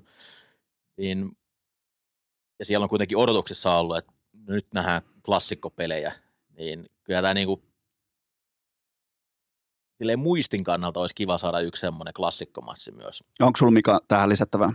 No ei oikeastaan, mä kanssa kattelin, että wildcard-kierroksella kuudesta pelistä neljässä tehty yli 50 pinnaa ja sen jälkeen ei ole kertaakaan menty. Et mun mielestä tässä, kyllä tässä niin kuin ollaan pisteiden teon, sitähän tässä odotetaan. Vaikka kuinka voi olla jännä peli ilman pisteitäkin, niin joka tapauksessa kyllä mä toivoisin, että tässä nyt tehdään se yli 50 pinnaa. Tämä kaksiviikkoinen venaaminen kohti Superbowlia sisältää mielenkiintoisia narratiiveja, niin mikä on Koikki sun suosikki narratiivi tähän saakka? No se on jännä, että Philadelphia sai pelata, saa pelata Super Bowlissa, vaikka ne on pelannut jotain lukiojengeä vastaan koko kauden. Loukkaantuneita lukiojengeä vastaan. Onko sulla, nyt mun mielestä tässä kohdin olisi hyvä lähettää ajatuksia ja rukouksia vaikka äh, Bay Arean suuntaan tai johonkin muualle, niin onko sulla kuinka lämpimät äh, ajatukset sinne, sinne päin? On edelleen, odotan sitä uusinta peliä, että saataisiin pelata peliä ihan oikeilla pelaajilla, ettei tarvitsisi katella äh, McCaffrey ja pelirakentajan paikalla. Oli muuten pommi, minkä heitti. Oli, ei miksei, 17 miksei, miksei se, niin, mutta mun mielestä siinä on, niinku, siinä on kasvunvaraa. Ei pelata mitään todellakaan mitään ditsan tankia, vaan kylmästi vaan heitetään niin pitkään kuin peltoa riittää. Ja mä, mä, mä, niinku, mä mietin jopa, että onko Kai Sänähän, oliko petturi, kun ei aloittanut McCaffreyä. Oli, ja se, että hän yhden neljänneksen meni sillä, että siinä oli pelirakentaja antamassa pelkästään handoffeja, joka, jolla sä poistat jo yhden numeron siitä. Et kun tilanne on se, että Birdie ei pystynyt heittämään, niin miksei siinä vaiheessa menty johonkin Wildcattiin, missä se on kuitenkin 11 vastaan 11 furista. Ja eihän Philadelphia ostanut yhtään sitä, että se Birdie voisi heittää. Että olisi niin jotain tehnyt. Että kyllä Kyle Shanahan saa jonkin verran katella peiliin. Ei, niin kuin, totta kai se on ihan perseestä, että viedään kaksi pelirakentajaa ja tilanne oli niin kuin promille voittotodennäköisyydet, mutta ei hän tehnyt niin kuin mitään se eteen, että se olisi muuttanut sitä millään tavalla. Mika, suosikki narratiivi. No toisaalta mä olisin halunnut tuohon vielä lisätä, että me nähtiin loppujen lopuksi kuinka hyvä taklaa ja Trent Williamson, niin mun mielestä hänet olisi myös voinut hittää puolustuksen täkkeliksi jossain peliin, koska se olisi saattanut pysäyttää se Eaglesin juoksu. tota niin, No eikö tässä nyt aika selkeät narratiivit, mitä tässä nyt on veivattu? Kelsey Brothers ja Andy Reid Bowl. Nämähän on ne niin kuin kaksi Kyllä. isoa, millä, millä, millä tähän on niin kuin lähdetty. Ja sitten varsinkin se, että missä ravintoloissa Andy Reid käy ennen Super Bowlia. Kyllä. Sillä on nyt kova kampanja, erilaista. Se niin kuin paikalliset hampurilaisravintolat pizzaa sille, siis ihan kaikki tulee, hopea tarjottimella, se on yksi mun suosikki narratiiveista, että ikään kuin nyt siellä on se iso jako koko osavaltiossa, että missä tehdään paras hampurilainen, sen päättää Andy Reid. Mun mielestä Andy Reidin kasvutarina niin kuin tämmöisessä itseironiassa on hieno se, että miten hän voi mainoksissa piirrellä viiksiä nykyään ja miten hän voi esiintyä kaikessa niin kuin ruokaan liittyvässä niin kuin näin avoimesti. Joo. Tekee hänestä niin, kuin niin sympaattisen hahmon. Valmentajat ruuat on koko playeri talven ollut hauska hauska efekti, että Philadelphia valmennus, heitä kysyttiin, että mitä he teki, kun he katto, että mistä ratkeaa vastusta ja divisional kierroksen. He söi Pizza Hutin juustot kuorotettua jotain pizzaa ja koko Philadelphia kaupunki suuttu siitä, että mitä se syöttää tuommoista paskaa. Me on niin oikeasti laadukas pizzaa tarjolla tässä kaupungissa. Okei, okay, eli siellä melkein niin puuattiin, puuattiin joukkue puoliajalle pelkästään tästä syystä. Kyllä. Ai saatana, se on kyllä, siellä on kyllä uskomattomat fanit, johon siis totta kai Koikkalainen itse myös kuuluu. Ää, puhutaan lyhyesti myös peliareenasta. Kumpaa suosii Coach Koikkalainen? Onko tähän jotain tiettyä etkeä jommalla kummalla? No se ei ainakaan epäsuosi Chiefsia. Eli kun heittopelin saadaan olosuhteet täydelliseksi, niin näissä joukkueista se on se, kumpi haluaa sitä enemmän. Et jos olisi semmoinen, tulee sammakoita ja vettä poikittain, niin kyllä vahva juoksupeli omaava joukkue mieluummin sen ottaisi, mutta ei, ei se Eaglesille huono ole, mutta se ei ainakaan ole epäsuotuisa Chiefsille. Varmaan tuosta syystä Russell Wilson alkoi heittämään. Nyt muuten kräkättiin tämä asia. Se alkoi yhtäkkiä heittämään, vaikka ne oli Marshall Lynch, joka olisi voinut työntää sen pallon sinne maaliin. Mutta tässähän se tuli tavallaan niin kuin selväksi, mikä onko tämä lisättävä tuohon. No ei, kumpikinhan on tietysti tottunut pelaamaan myös kylmässä ja viimaiset. Siinä mielessä varmasti pelaavat mieluummin. Molemmat on myös pelannut tällä samalla kentällä kerran tämän kauden aikana. Chiefs itse asiassa aloitti koko kauden ja nyt mä en ole ihan varma, mä en esimerkiksi Buccaneersin sitä mestaruuskautta katsonut, että aloittiko he silloin kanssa samalla areenalla, missä he voitti mestaruuden. Että tämä voisi myydä, Eagles pelasi joskus lokakuussa siinä. Että, että sitten toihan on aika kova, toihan on semmoinen jättiläismäinen kukkaruukku, joka tuodaan, liuutetaan sieltä auringonpaisteesta sinne stadionille, Joo. sinne al- alle, niin, niin tota, mä uskoisin, että varmaan se pito myöskin on sellainen, joka taas sitten Eaglesia voisi omalta osaltaan siinä linjapelissä auttaa. Ää, miten ootat Koikkis, että onko, tuleeko tästä yksi Eaglesin kotipeli nyt tässä tapauksessa? On aikamoinen matkustuskunta liikkeellä. Ainakin tällä hetkellä näyttää siltä, että olisi enemmän lippuja mennyt Pennsylvanian suuntaan ja kyllä mä ei se nyt varmaan ihan 80-20 jaalla mene, mutta ehkä 65-35 voisi hyvin olla, että Philadelphia enemmistö katsomassa. Se on kyllä hauskaa kansaa se Filan porukka. Mä oon kerran ollut 2018 Minnesotassa katsomassa vieressä sitä touhua, niin, niin tota, kun mä oon nähnyt siellä myös totta kai Kansas City Chiefsin fanit, ja no okei, se oli Miami, se oli muutenkin aika silleen coolia ja näin poispäin, mutta siellä kovassa pakkasessa, niin kuin siellä oli 18 astetta pakkasta Minnesotassa ja Filan fanit aivan ympäri kännissä buuamassa itselleen, niin, niin tota, se oli hienoa aikaa, ja mä ootan mä, mä otan omakohtaisesti, että tästä tulee aika selkeäkin Eagles-painotteinen matsi. Niin toi on jännä, kun mä, mäkin mietin tätä fanikuntaa, että Chiefsillä tiedetään, että on kova äänisiä faneja, mutta se jotenkin niin kuin hahmottuu siihen stadioniin. Se on se Arrowhead, se ei ole ne fanit, vaan jotenkin nähdään, että, että tietyllä tavalla mä kyllä näen, että, että Eagles-fanit on ehkä vähän kiihkeämpiä niin kuin myös matkusta, matkustaessaan ja, ja tunnetumpia sitä kautta. Niin, mä oon kyllä sitä mieltä, että ihmiset huutaa ihan yhtä kovaa, se vaan vaikuttaa, että miten se stadion on rakennettu Just. siinä. Että se Atleen, se Atleen stadioni ja Chiefsin stadioni, kun akustiikka toimii eri tavalla, niin missään kaupungissa ei ole ihmisiä, ketkä nyt vaan sattuisi huutaa kovempaa kuin jossain muualla. mut, mut, ei sitä mut, tiedä mut, siellä mut, mun mielestä, mun mielestä niin Filafanin huuto on sellainen, että sä et vaan pysty pesemään sitä pois. Kun taas joku Chiefs, niin sä voit ehkä vähän niin kuin työntää sitä sivua tai näin, mutta kun se Fila, kun Eagles-fani tai äh, 76ers tai sinne tulee sitten Flyers-fani, lähtökohtaisesti totta kai tota, filadelfialainen, ehkä vähän altavastajatyyppinen ihminen, niin sä et vaan pysty niinku sitä mitenkään sysäämään sitä sen intohimoa sivuun. Ja mä en tiedä, liittyykö se jotain yliluonnollista auraa tai jotain muuta. Se kaikki muu energia, mikä sillä fanikunnalla on, miten se tavallaan henki tuntuu, se atmosfääri siellä kentällä. Se on muutakin kuin ääni. Se on varmasti ihan loppujen lopuksi sitä totaalista uskoa siihen omaan juttuunsa ja sitä kiihkeyttä. Niin kyllä, kyllä Fili siinä on liikan ihan kärkiengi. En muista, että oliko se silloin 10, 10-0 vai 11-0, kun pelasivat Washingtonia vastaan ja olivat tappiolla puolella, niin heille buuottiin. Totta kai. Että se myös kääntyy nopeasti toiseen suuntaan. No joo, ja jos niin kun valmennus valitsee väärän ruoan, niin sekin niin kuin rikkoo tämän niin kuin kulttuuria osalta. On, on, ja Fila on siitä tunnettu, että jos ei homma toimi, niin välittömästi puhutaan omille, ja, ja siinä varmaan ehkä koko urheilumaailman legendaarisen uh, urheilukaupunki kaiken kaikkiaan. Okei, mä kerron teille nyt kaikille sekä kuuntelijoille että Koikikselle, että myös Mikalle uh, lyhyesti matchupin laadusta, nimittäin nämä joukkueet kuuluu NFL-kauden uh, top 5 seuraavissa tilastokategorioissa. Skorausprosentti, jardia per pelikutsu, jardit yhteensä, jardia per heittopelikutsu, first downien määrä hyökkäyksessä, heittopuolustus per play, tuotetun paineen prosentuaalinen määrä ja sitten vielä tuotettujen säkkien määrässä sijat yksi ja kaksi ja PFFn kokonaisrankingissa Philadelphia ensimmäinen ja Chiefs kolmas, niin ainakin meillä on nyt sellainen tilanne, hyvät herrat, että eipähän tarvi ainakaan esittää, etteikö olisi oikeasti parhaat joukkueet vastakkain.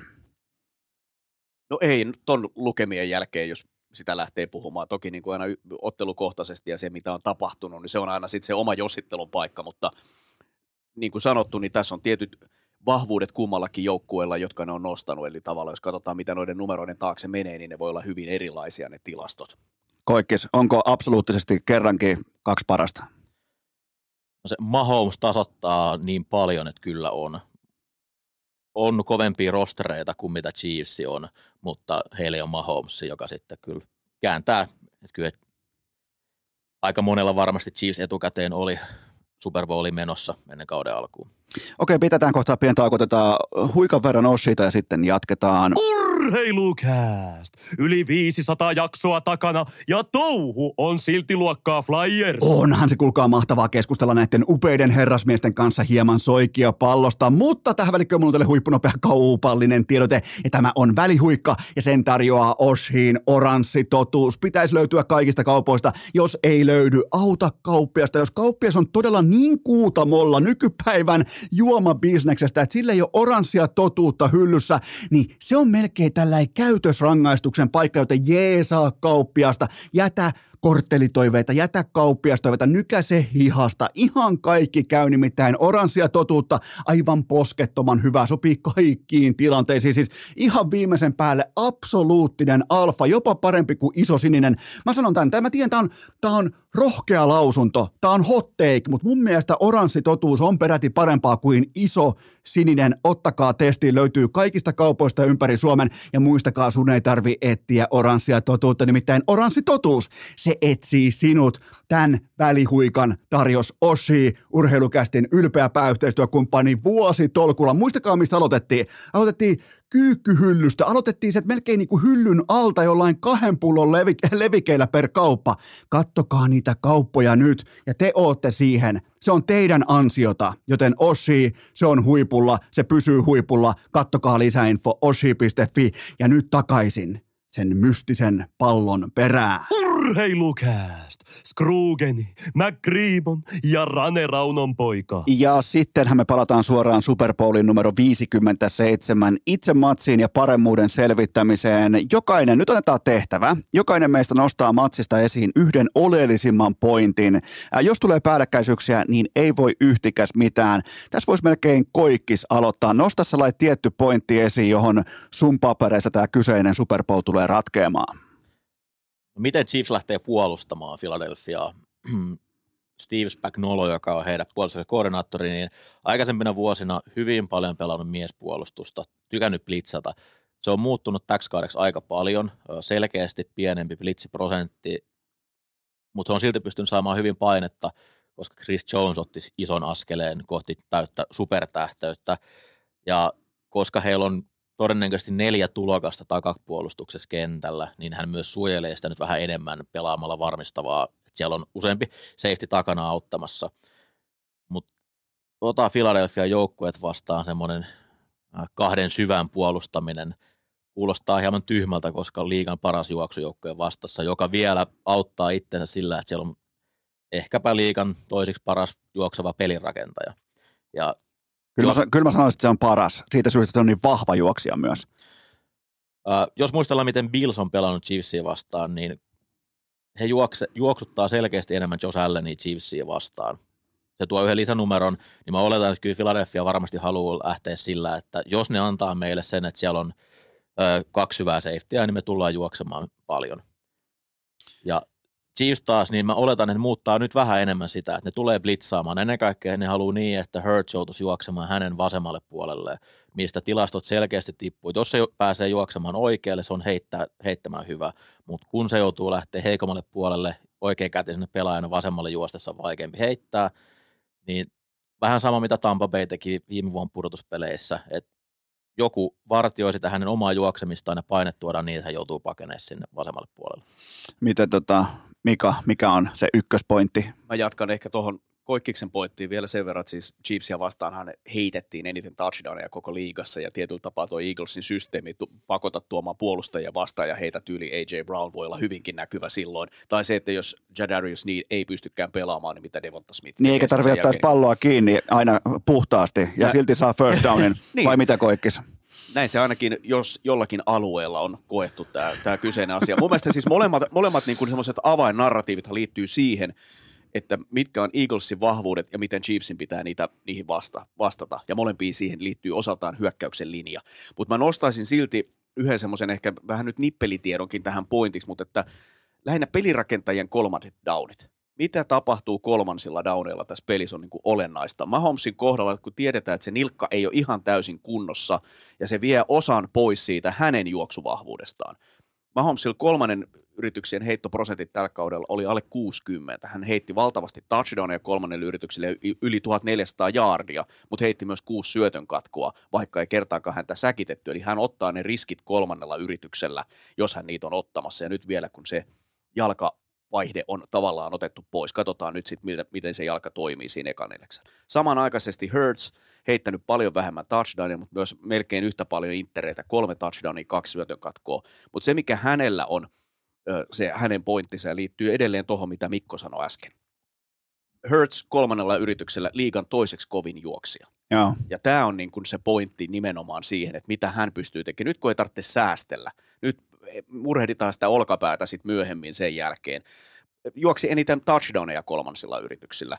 Juoksi 28 kertaa uusi yrityksiä, liikan kolmanneksi paras lukema sekin. Ja hän Joo. on pelirakentaja, kuuden ja puoli jardin keskiarvo kolmansilla yrityksillä. Tämä on mun mielestä aina kun on kolmas yritys, niin pitäisi nostaa kotona seisomaan ja mennä tuijottaa sitä ruutua siellä lähellä. Okei, otetaan tästä suoraan kiinni, koska mä haluan kuulla Koikiksen teikin tohon, että ää, kun, kun nyt sitten Mahomes on näissä ilmiselvissä passing downeissa, niin mitä sä otat Filan puolustuksen niistä, ni, niinä hetkillä? Ei ainakaan blitsiä. Eli siis Mahomes on liigan paras pelirakentaja blitsiä vastaan, se on täyttä itsemurhaa. Ja kun Philadelphialla on liigan paras puolustuksen linja ja sitten ei ole niin epäilystäkään, ylivoimasti eniten säkkejä. Ja sieltä löytyy mun mielestä kaksi semmoista heittomerkeissä paistii siitä linjasta, ketä vastaan Eaglesin pitäisi olla etulyöntiasema, eli molemmat täkkelit on semmoisia, ketä pitäisi pystyä Philadelphian endien voittamaan, niin neljällä painetta tai viidellä he tuo aika paljon sille, että siinä on viisi linjassa ja kaikki saa silloin yleensä yksi vastaan yksi matchupin, niin luottaa siihen, millä he on pärjännyt. Eli ei blitsiä ja hurja linja jahtama. Mahomes on aika tiputtanut tänä vuonna hänen omaa säkkiprosenttiaan. Aikaisemmin hän antoi aika, häntä säkitettiin aika paljon hän aiheutti painetta sillä, että hän niin valuu taaksepäin. Tänä vuonna se on vähän parantunut kuinka paljon se nilkka vaikuttaa. Uskon, että se on kohtuu lähes 100 prosenttia, kun saat on ylimääräisen huiliviikon tuohon, mutta kyllä se tilanteet, tilanteita tulee, missä Philadelphia pääsee häneen kiinni, mutta saako ne viimeisteltyä sen, niin kyllä se on todella ratkaisevaa tasottelussa, että se on ilmiömäisesti pystyy aina olemaan sen kymmenyksen nopeampi, mitä just hetkellä pitää olla. Toi on, toi on nimenomaan se mun nostama pointti tähän matsiin, että pystyykö Filan neljän miehen pass pääsemään linjasta koko illan läpi. Mieluiten totta kai koko illan, mutta ne on aika hyvin tullut koko kauden läpi, niin, niin ilman minkäännäköistä lisäapua, lisäblitsiä, niin siihen se mun papereissa ratkaa, että jos ne pystyy horjuttamaan Mahomesia, kuten vaikka Tampa silloin pari vuotta sitten, niin tota, siinähän, siinähän se on se kuppatin juoni. Joo. Mähän, mun mielestä tässä on aika paljon samaa kuin Chiefsin Super Bowlissa Ninersia vastaan sitä edellisenä vuonnella. Äh, Chiefsin linja oli niin rikki siinä Tampa Super Bowlissa, että se, sitä on niin kuin vaikea verrata siihen, koska heillä on nyt parempi terveystilanne, mutta Tam, äh, Niners tuli silloin puhtaasti neljällä miehellä, he voitti paljon matchappeja ja kolme neljännestä Chiefs oli vaikeuksissa, mutta sitten sieltä tuli se yksi iso pommi Tyreek Hillille ja sitten Sammy Watkinsille Richard Shermania vastaan, niin nekään sen ottelun silloin, onko Philadelphia ehtinyt mahdollisesti pääsemään riittävän isoon johtoasemaan, kun he löytää ne aseet siihen, mutta siinä on hyvin paljon samaa. Uskotko Mika, että Filalla kun on pallo ja nimenomaan puhutaan kolmansista downeista ja puhutaan juoksupeleistä, niin uskotko, että niin kun ne ottaa hauiksen hihasta esiin ja ne näyttää, että Chiefs, että teille ei riitä? No kyllähän ne ainakin aluksi haluaa sen näyttää ja mun mielestä se on se olennainen kohta tätä koko, että jos mietitään sitä juoksupelin pysäyttämistä, esimerkiksi sitä vyörytystä, sitä kurista ja käärmettä, miten se eliminoidaan, niin onhan, onhan totta kai ottelun alulla ja sillä, että pääseekö Chiefs esimerkiksi vaikka 10-0 johtoon, miten se vaikuttaa Philadelphian niin kuin tavallaan tekemiseen. Mä en nyt puhu siitä, että kuka on tullut millä, mitäkin joukkueita voittamalla Super Bowliin, mutta semmoinen tilanne, että miten Eagles käsittelisi sen tilanteen, jos yhtäkkiä tämä lähtisikin menemään niin kuin Mahomes haluaa, niin. ja tavallaan Chiefs lunastaa ne molemmat jos kohdat, jotka heillä olisi miten heidän puolustuksen linja taistelee tuota hyvää hyökkäyksen linjaa tai parasta hyökkäyksen linjaa vastaan, tai jos Mahomesilla onkin riittävästi aikaa, tai jos ne laitahyökkäät, ketä siellä Chiefsilla onkaan, voittaakin ne tiukat yksi vastaan yksi tilanteet. Koikkis, piirretään blueprintti sitä varten, että nyt on Eaglesin pallo. Mihin kohtaa lähdet nimenomaan juoksu pelin kautta merkittäviä downeja, merkittäviä kolmansia downeja? Mihin, mihin lähdet työntämään sitä palloa? Mikä on heikko kohta Chiefsissä? Koko juoksupuolustuksen puolustuksen kannalta, niin siinä on sekä keskustassa että reunassa, reunoissa on kyllä tilaa. Että ihan sillä mies ylivoimalla he pystyy todennäköisesti menemään siihen keskelle, mutta sitten Frank Clarkin puolelle itse juoksesin kyllä, että hän, on, hän haluaa tulla pelirakentajan kimppuun, niin hän, ei ole hirveän kiva, kun saatat tuplablokkiin vastaan koko päivän, kun sä odotat, että sä pääset säkittää pelirakentajaa ja et sinne, sinne puolelle itse menisin. Ja sitten nimenomaan nämä pelirakentajan juoksut, että käännän numerot itsellesi edulliseksi ja se tulee sekä sillä, että Hurts joko lukee tai sitten se peli menee toisinpäin, että Hurts on se pääjuoksija siinä ja sitten pallo meneekin keskushyökkäille, jos puolustus tekee toista. Että se juok, pelirakentajan juoksupeli on varmasti isossa osassa kyllä. Voidaan puhua myös valmennuksista ja se on aika lyhyestikin siinä mielessä läpikäyty, että jättimäinen etu löytyy äh, Chiefsiltä vai mitä, Mika? No näin mä tämän näkisin. Mä, mä oon toki, niin kuin mitä pidemmälle tämä kausi on mennyt, niin koko ajan mä vaan pitänyt enemmän ja enemmän Nick Sirianista, siis myöskin tavasta, jolla hän edustaa joukkuetta sivurajalla tai pressissä. Mutta Andy Reid, onko se nyt tyyliin 28-4, mitä hän on bye-viikon jälkeen, kun hän on saanut valmistautua, ja hänellä on nyt kuitenkin sit näistä valmentajista selkeästi enemmän kokemusta tulla Super Bowliin, käsitellä se media ja muu pressi, prässi, mikä, mikä tähän liittyy, niin sen osalta Andylle kyllä. Koikki, sä olisitko ikinä uskonut sen ekan Nick Sirianin pressin jälkeen, että Eagles on ihan oikeastaan muutaman mailin päässä Super Bowlista? No ei sen jälkeen kyllä. Mä sanoisin, että kickoffiin asti etu on Chiefsillä, mutta sitten kun peli alkaa, niin sen jälkeen se muuttuu Philadelphialle. Käy läpi, käy läpi. Andy Reid, siis hänen heikkoudet on pelin hallinta ja johtaminen. Hän käyttää todella paljon turhia aikalisia. Ja tasaisissa peleissä aina merkitsee, kun sä pystyt hallitsemaan kelloa siellä lopussa tarkemmin. Hän on haastamaan ollut kohtuu huono ja ei myöskään ole riittävän aggressiivinen usein. Mun Siriaani on osoittanut tähän mennessä, toki tämä on enemmän kerta, kun hän on näin isossa paikassa, niin kaikki perustuu siihen, mitä on aikaisemmin nähty, mutta hän on loistava pelaamaan neljän sidauneen silloin, kun pitää. Ja hän on loistava haastamaan ja antamaan joukkueelle etu sitä kautta, että Reed on legendaarinen pelisuunnittelijan tekijä, mutta ei ole niin hyvä siinä pelihallinnassa. Okei, eli se on niinku, Andy Reid on pikemminkin niinku arkkitehti, kun tämä toinen on sitten se rakennusmestari, joka tulee sinne paikan päälle ja siinä alkaa ne hommat. Tuo on muuten mielenkiintoinen pointti siitä, kun alkaa miettiä ihan näin otsikkotasolla vaikkapa Eaglesin kautta, niin ei ole kertaakaan ollut sellaista vaikka debattiohjelmissa, sellaista segmenttiä, missä olisi niinku todettu, että Eaglesin pelijohto on tällä clusterfuck-tyyppisessä tilanteessa. Sillä ei kertaakaan oikeastaan pudonnut palloa, siis otsikkotasolla. Mm. Ja mun mielestä niinku Voisi ehkä miettiä sillä kantalla, että kuinka monta kertaa tuossa pelissä tulee tilanne, että Philadelphia tekee jotain, mitä vastustajan fanit ei halua, ja kuinka usein Andy Reid tekee jotain, mitä Philadelphia fanit haluaa. Eli silloin, kun on neljässä kolme, niin kaikki haluaa, että sinne tulee potkasia, puntteri tai field goal potkasia kentälle, eikä Mahomes. Ja sitten taas, jos on neljässä kaksi, niin se Philadelphia juoksupeli niissä tilanteissa niin on aika pelottavaa, niin kyllä silloin Chiefs-fanit haluaa, että sinne tulee potkasia kentällä. Ja mun mielestä tämä näkyy, Sirian ihan näytti tämän tuossa NFC-loppuottelussakin, että siinä vaiheessa, kun peliä piti ruveta ratkaisemaan, se oli 7-7, niin omalla puolella uskalletaan pelata se neljäs ja luottaa siihen, että hei, nyt mä tiedän, että kun me tehdään tämä, niin tämä lähtee. Ja sitten he teki sillä drivilla mun Uskotko sä, uskot sä Koikis, että Siriani uskaltaa, että se ei, se ei periaatteessa nyt tule mitään isommat sen tukehtumista, vaan data on dataa, päätökset on päätöksiä myös kirkkaisvaloissa? Uskon tähän näin. Toki siinä voi olla myös semmoinen näyttönsä paikka, että no, me pelaan vielä rohkeammin ja pelataan omalla 20, mutta mun on vaikea uskoa, että se niin kuin nyt menisi kuoreensa. Onko vielä Mikalla jotain lisättävää coaching matchupiin? Ei tippaakaan mun mielestä, toi tuli hyvin käyty läpi. Otetaan tähän kohtaan Super Bowl pelaajadrafti ja varausvuorot menee Snake draftin muodossa seuraavasti. Laurila Koikkalainen Seppänen, Seppänen Koikkalainen Laurila. Eli toisin sanoen varataan meidän mielestämme parhaat pelaajat. Mika Laurila, ole hyvä, you are on the clock. No niin. öö, ensimmäisenä, no jos näistä pelaajista kun lähdetään valitsemaan, niin Tämä on tylsä ja liian helppo vastaus. Se on tietysti Patrick Mahomes. Buu, kotiyleisö buua. Mun, mun, nimittäin just mun joukkueen QB-ruumissa on tilaa. Siellä on vain, mun, niin kuin Jeff Hostetler kyseli, että voiko hän tulla pelaamaan meille, ja me joudun sanoa, että me haetaan draftissa ykköspikillä QB. Okei, no toi ei tarvitse sen kummosemmin perustella, mutta sitten alkaa mielenkiintoinen vaihe. Koikkalainen kakkospikki. Joo, vähän semmoinen filosofinen kysymys, että miten tämä lähtee niin kuin ratkaisemaan. Tämä voi kuulostaa vähän Reachiltä, mutta mä otan Hason Redikin kakkospelaajana. Ollut mun mielestä Philadelphia paras pelaaja loppukauden ajan ja täysin merkitsevä siinä, että hänellä on se kaikista paras matchup. Eli Chiefsissä, jos huonoin pelaaja pitäisi nimetä aloituskokoonpanossa, se on Andrew Wiley, heidän oikea täkkeli. Hason Redikillä on viimeiseen 11 peliin 14 säkkiä. Se on yhden kerran jäänyt ilman säkkiä. Ja se on tehnyt pelin ratkaisevia downeja. Ja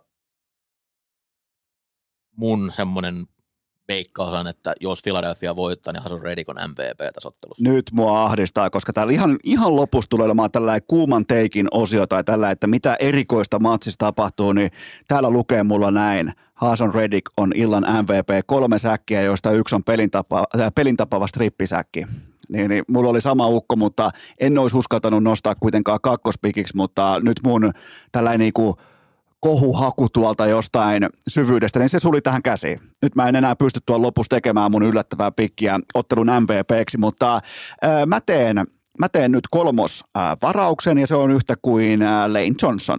Mä, mä tykkään hyökkäyksen linjamiehistä, on se sitten kyseessä Terenius tai Lane Johnson, niin mä, mä, mä hyppään ison pojan reppuselkään oikealla puolella. Mä juoksen siitä, kun mä oon Jalen Hurts, tai siis Hurts, niin mä juoksen riittävän monta kertaa siihen tutun numeron perässä, tai se suojelee mua heittopelissä, ja se on koko ajan, ja vaikka on nyt tätä totta kai nivusvammaa, ja on sitten ihan absoluuttinen kone toi jätkä, ei, ei siis minkään näköistä palaakaa Bosalla, ei, eikä edes hänen veljellään, joka uhosi siellä stadionin ulkopuolella, niin, niin tota, mä otan Lane Johnsonin, koikkis kommentit.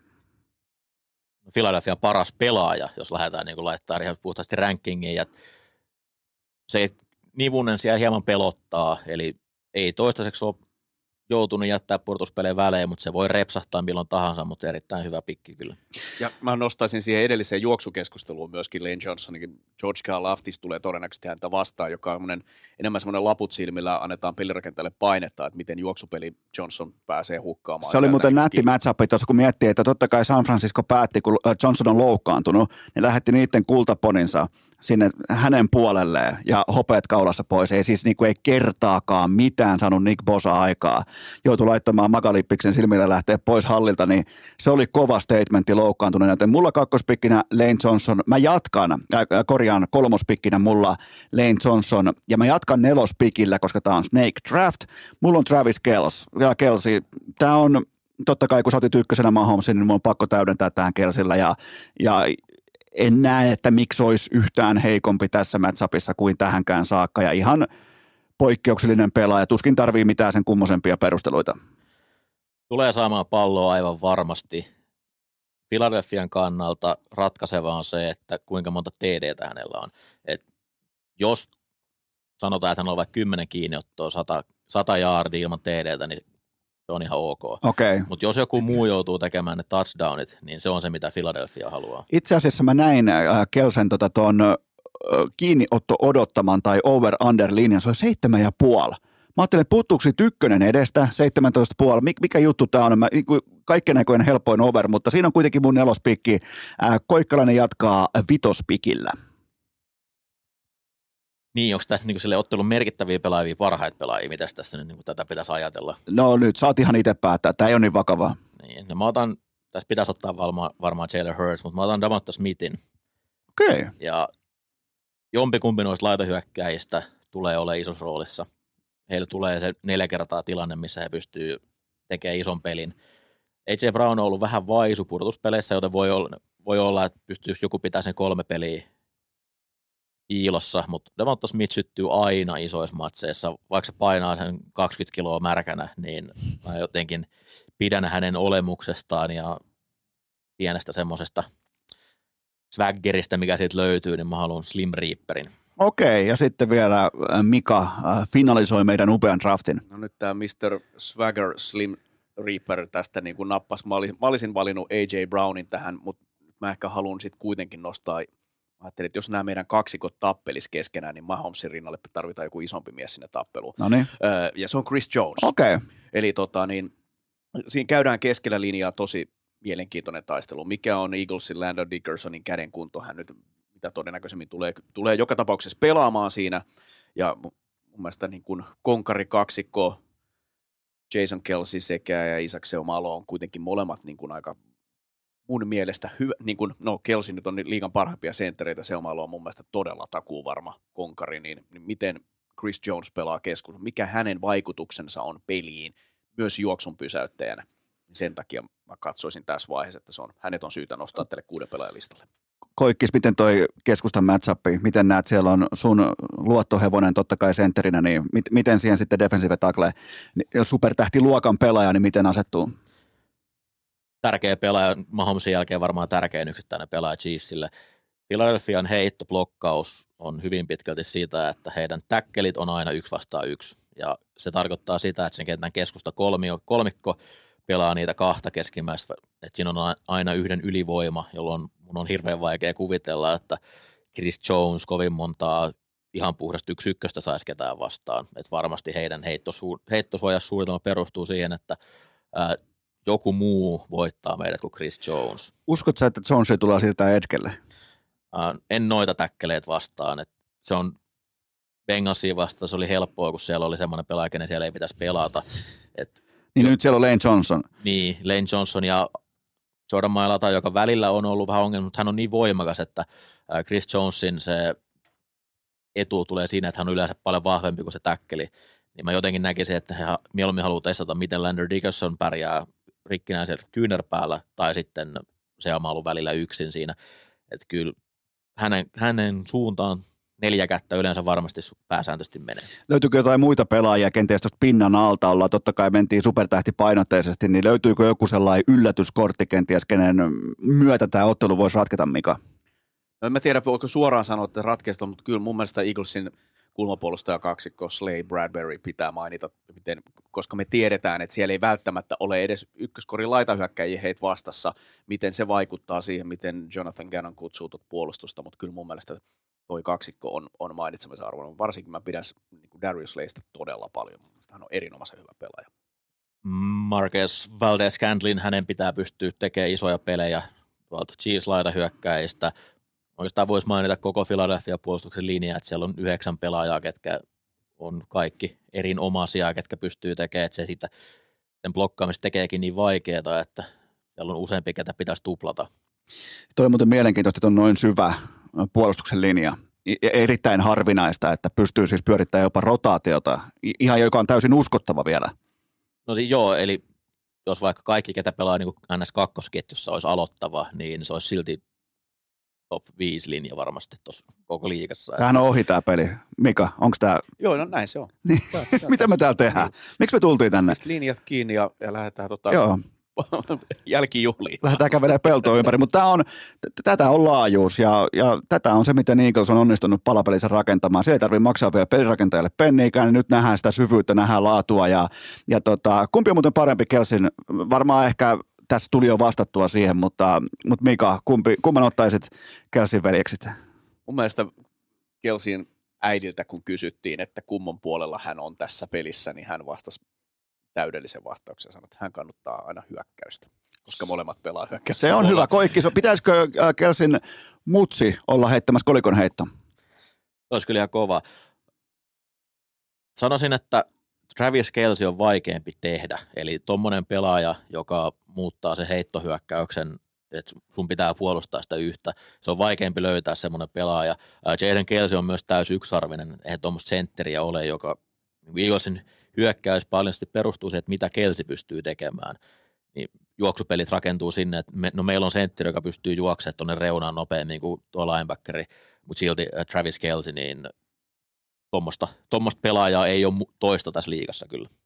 Mikko, Mikko kuvasi on todella hyvin, varsinkin Jason Kelsin merkityksen siinä. Ne näkyy monesti vasta hidastuksessa, mitä hän tekee, miten nopeasti hän tunnistaa, että okei, toi blokki onnistukin, mä menen jo seuraavaan kerrokseen.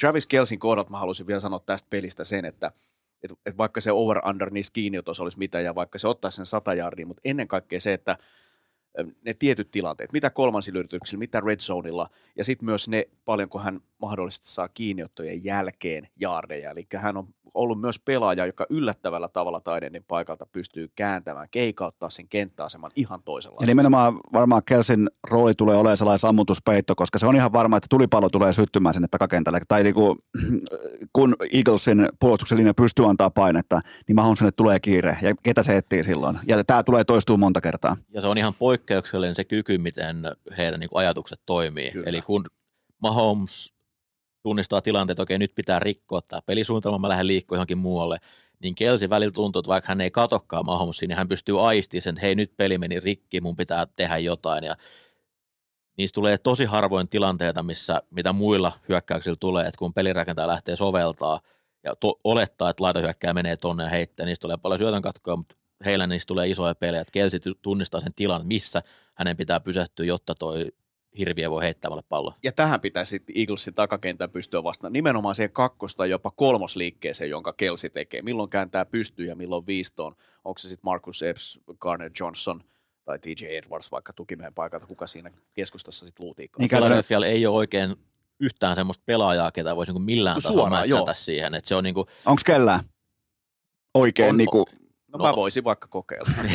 No esimerkiksi Bengalsilla oli uh, Trey Flowers, iso, iso safety, joka pystyy niin kuin kohtuu hyvin sitä vastaan pelaamaan, mutta ei, ei tietysti kellään ole semmoista täydellistä pelaajaa, mutta kaikki nämä Philadelphian safety on paljon lyhyempiä, jolloin se niin kuin yksi ykkönen tarkoittaa sitä, että se on 70 pinnaa Chiefsille, kun hän on vaan isompi. Garner Johnson varmaan tulee aika paljon pelaamaan siinä, riippuen miten Avante, Avante Maddoxin varvas kestää, mutta kyllä se niin kuin kaksi, kaksi pelaajaa vaatii. Ja nimenomaan mä korostaisin vielä sitä, myös sitä kiinniottojen jälkeen otettuja jaardeja, koska tuossa pelisuunnitelmassa välillä ne on jäänyt luvattoman paljon tilaa. Ja se on ruman näköistä katsoa niin kun, tavallaan puolustajien kannalta, kun Kelsi pääsee ottaa seitsemän jardia vauhtia, sitten tulee ensimmäinen safety vastaan vähän polvet täristä. varmaan osa pelisuunnitelmaa Filal tulee olemaan myös se, että Kelsi ottaa paljon palloa kiinni sille, että se on selkä kohti maalialuetta paikallaan mieluummin kuin vauhissa liikkeessä, ottaa ylimääräisiä jardeja, niin ne voi olla paikoin, paikoin jopa annettavissa. Koikkis. Joo, siis kiinniottoa se tulee ottaa, mutta se, onko ne viiden jäärin koppeja vai 20 jäärin koppeja, niin se on aika tar- ratkaiseva. Ja sitten se, minkä sanoin, se TDiden määrä, jonkun muun pitää tehdä ne touchdownit kuin Travis Kelsen. Ja mä nostan myös ne kolmannet yritykset vielä tuohon pakettiin mukaan, eli raivien jatkaminen Kelsin kautta. Okei, sitten seuraava ohjelman numero, joka on nimeltään Koikkalaisen selittelynurkkaus. Eli nyt Koikkis kertoo meille, että minkä takia Chiefs ja Mahomes voittaa Super Bowlin, vaikka Philadelphia Eagles on yksi kaikkein aikojen parhaista joukkueista. Koikkis, ole hyvä. No, tämä on kuitenkin kolikoheittomatsi, niin kuin sä sanoit, että on niin kuin hyvin pieni ennakkosuosikki löytyy, jolloin mä mieluummin on, niin kuin valitsen voittajaksi sen, kenellä on urheilumaailman tärkeimmän pelipaikan pahin hirviö, mitä kenä, kukaan on koskaan ikinä nähnyt. Äh, Kelle muuten, tämä vaan niin haluan vielä tiedostaa tai tietää ennen kuin peli alkaa, niin totta kai Kelsi me tietää, mutta kelle muulle siellä voi heittää palloa? Tällä hetkellä se on vähän epäselvää. Eli todennäköisesti Michael Hartman, joka nyt on pelannut pidempään siellä, erittäin nopea, hänelle yleensä keksitään kaksi-kolme peliä, niin hän on varmaan nyt ulkona. Mutta muuten tämän hetken tietojen valossa niin on vaikea sanoa. Mä oletan, että kyllä äh, Scandling pystyy pelaamaan, Carrier Stoney on toinen tärkeä, joka rooli on kasvanut loppukaudesta, että toi viikon ylimääräinen huili auttaa, mutta tällä hetkellä sitä ei vielä tiedetä. Me jatkan Koikkiksen rummuttamista. Onko Filan avoimen kentän taklaaminen ihan oikea asia? Siis alkaako vaikka Mahomes pelata vähän lyhempää palloa, jotta playmakerit pystyy haastamaan jalalla normaalia enemmän? Onko tässä, onko tässä mitään järkeä? No siis onhan se tärkeässä osassa. Jos joku heikkous pitäisi sanoa, niin se on taklaaminen. Eli toi takakenttä on enemmänkin hyviä peittäviä pelaajia kuin tämmöisiä Piinat Tilmanen kaltaisia taklaajia. Ja mä oletan, että Andy Reid tulee kyllä testaamaan tuon ennen kaikkea keskushyökkäjän screeneillä kohtuu nopeasti, eli ota painetta pois sieltä hyökkäyksen linjalta, koska äh, Super Bowl kaikilla on vähän niin kuin enemmän adrenaliinia, ne ensimmäiset päärasit tulee olemaan, että nyt mä teen sen pelin kääntävän downin tässä, niin siihen taakse semmoinen screeni, että Reid on varmasti niin kuin liigahistorian parhaimpia screen-valmentajia, he opettaa ne yksityiskohdat erittäin hienosti, ja jos Tony on kunnossa, niin hänelle kyllä laitetaan palloa sinne kentän isoon tilaan nopeasti, jolloin hän pystyy sitten tekemään kiinnioton jälkeen paljon. Se on kyllä, uskon, että kyllä Chiefs tulee se testaamaan. Viime kaudella, kun nämä joukkueet kohtas, niin se on yksi historian parhaimpia pelirakentaa pelejä tilastojen valossa ikinä. Niin Chiefsillä tasolla kuin 500 yardia, Mahomesille 89 prosenttia heitoista perille. Mä, mä kysyn tuohon vielä liittyen tavallaan Patrick Mahomesin, paketoidaan Patrick Mahomes aihe sillä, että kun mulla nyt vaikka on tässä Mahomesin paita päällä ja toinen roikkuu tuossa seinällä, niin, niin tota, mikä on se elementti, joka hänestä tekee erityisen? Mikä aloittaa koikkis jatkaa? Voi että tätähän on yritetty purkaa vaikka kuinka monella kerralla ja läpivalasta ja kerätä DNAta talteen ja röntgenkuvata ja muuta tota hänen pelaamistaan.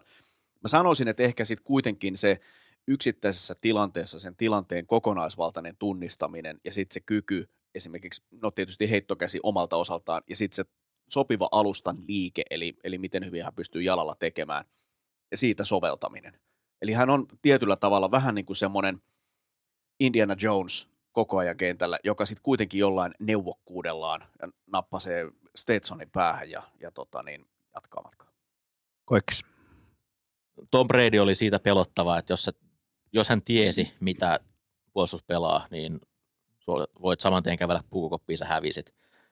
Mahomes on se, plus se on vielä silloin, kun se peli hajoaa, niin siitä tulee vielä vaarallisempi. Eli kun pitää lähteä soveltamaan, niin se pystyy aina ostamaan itselleen riittävästi aikaa. Se on aina vähän nopeampi, mitä sen puolustaja siinä lähellä on.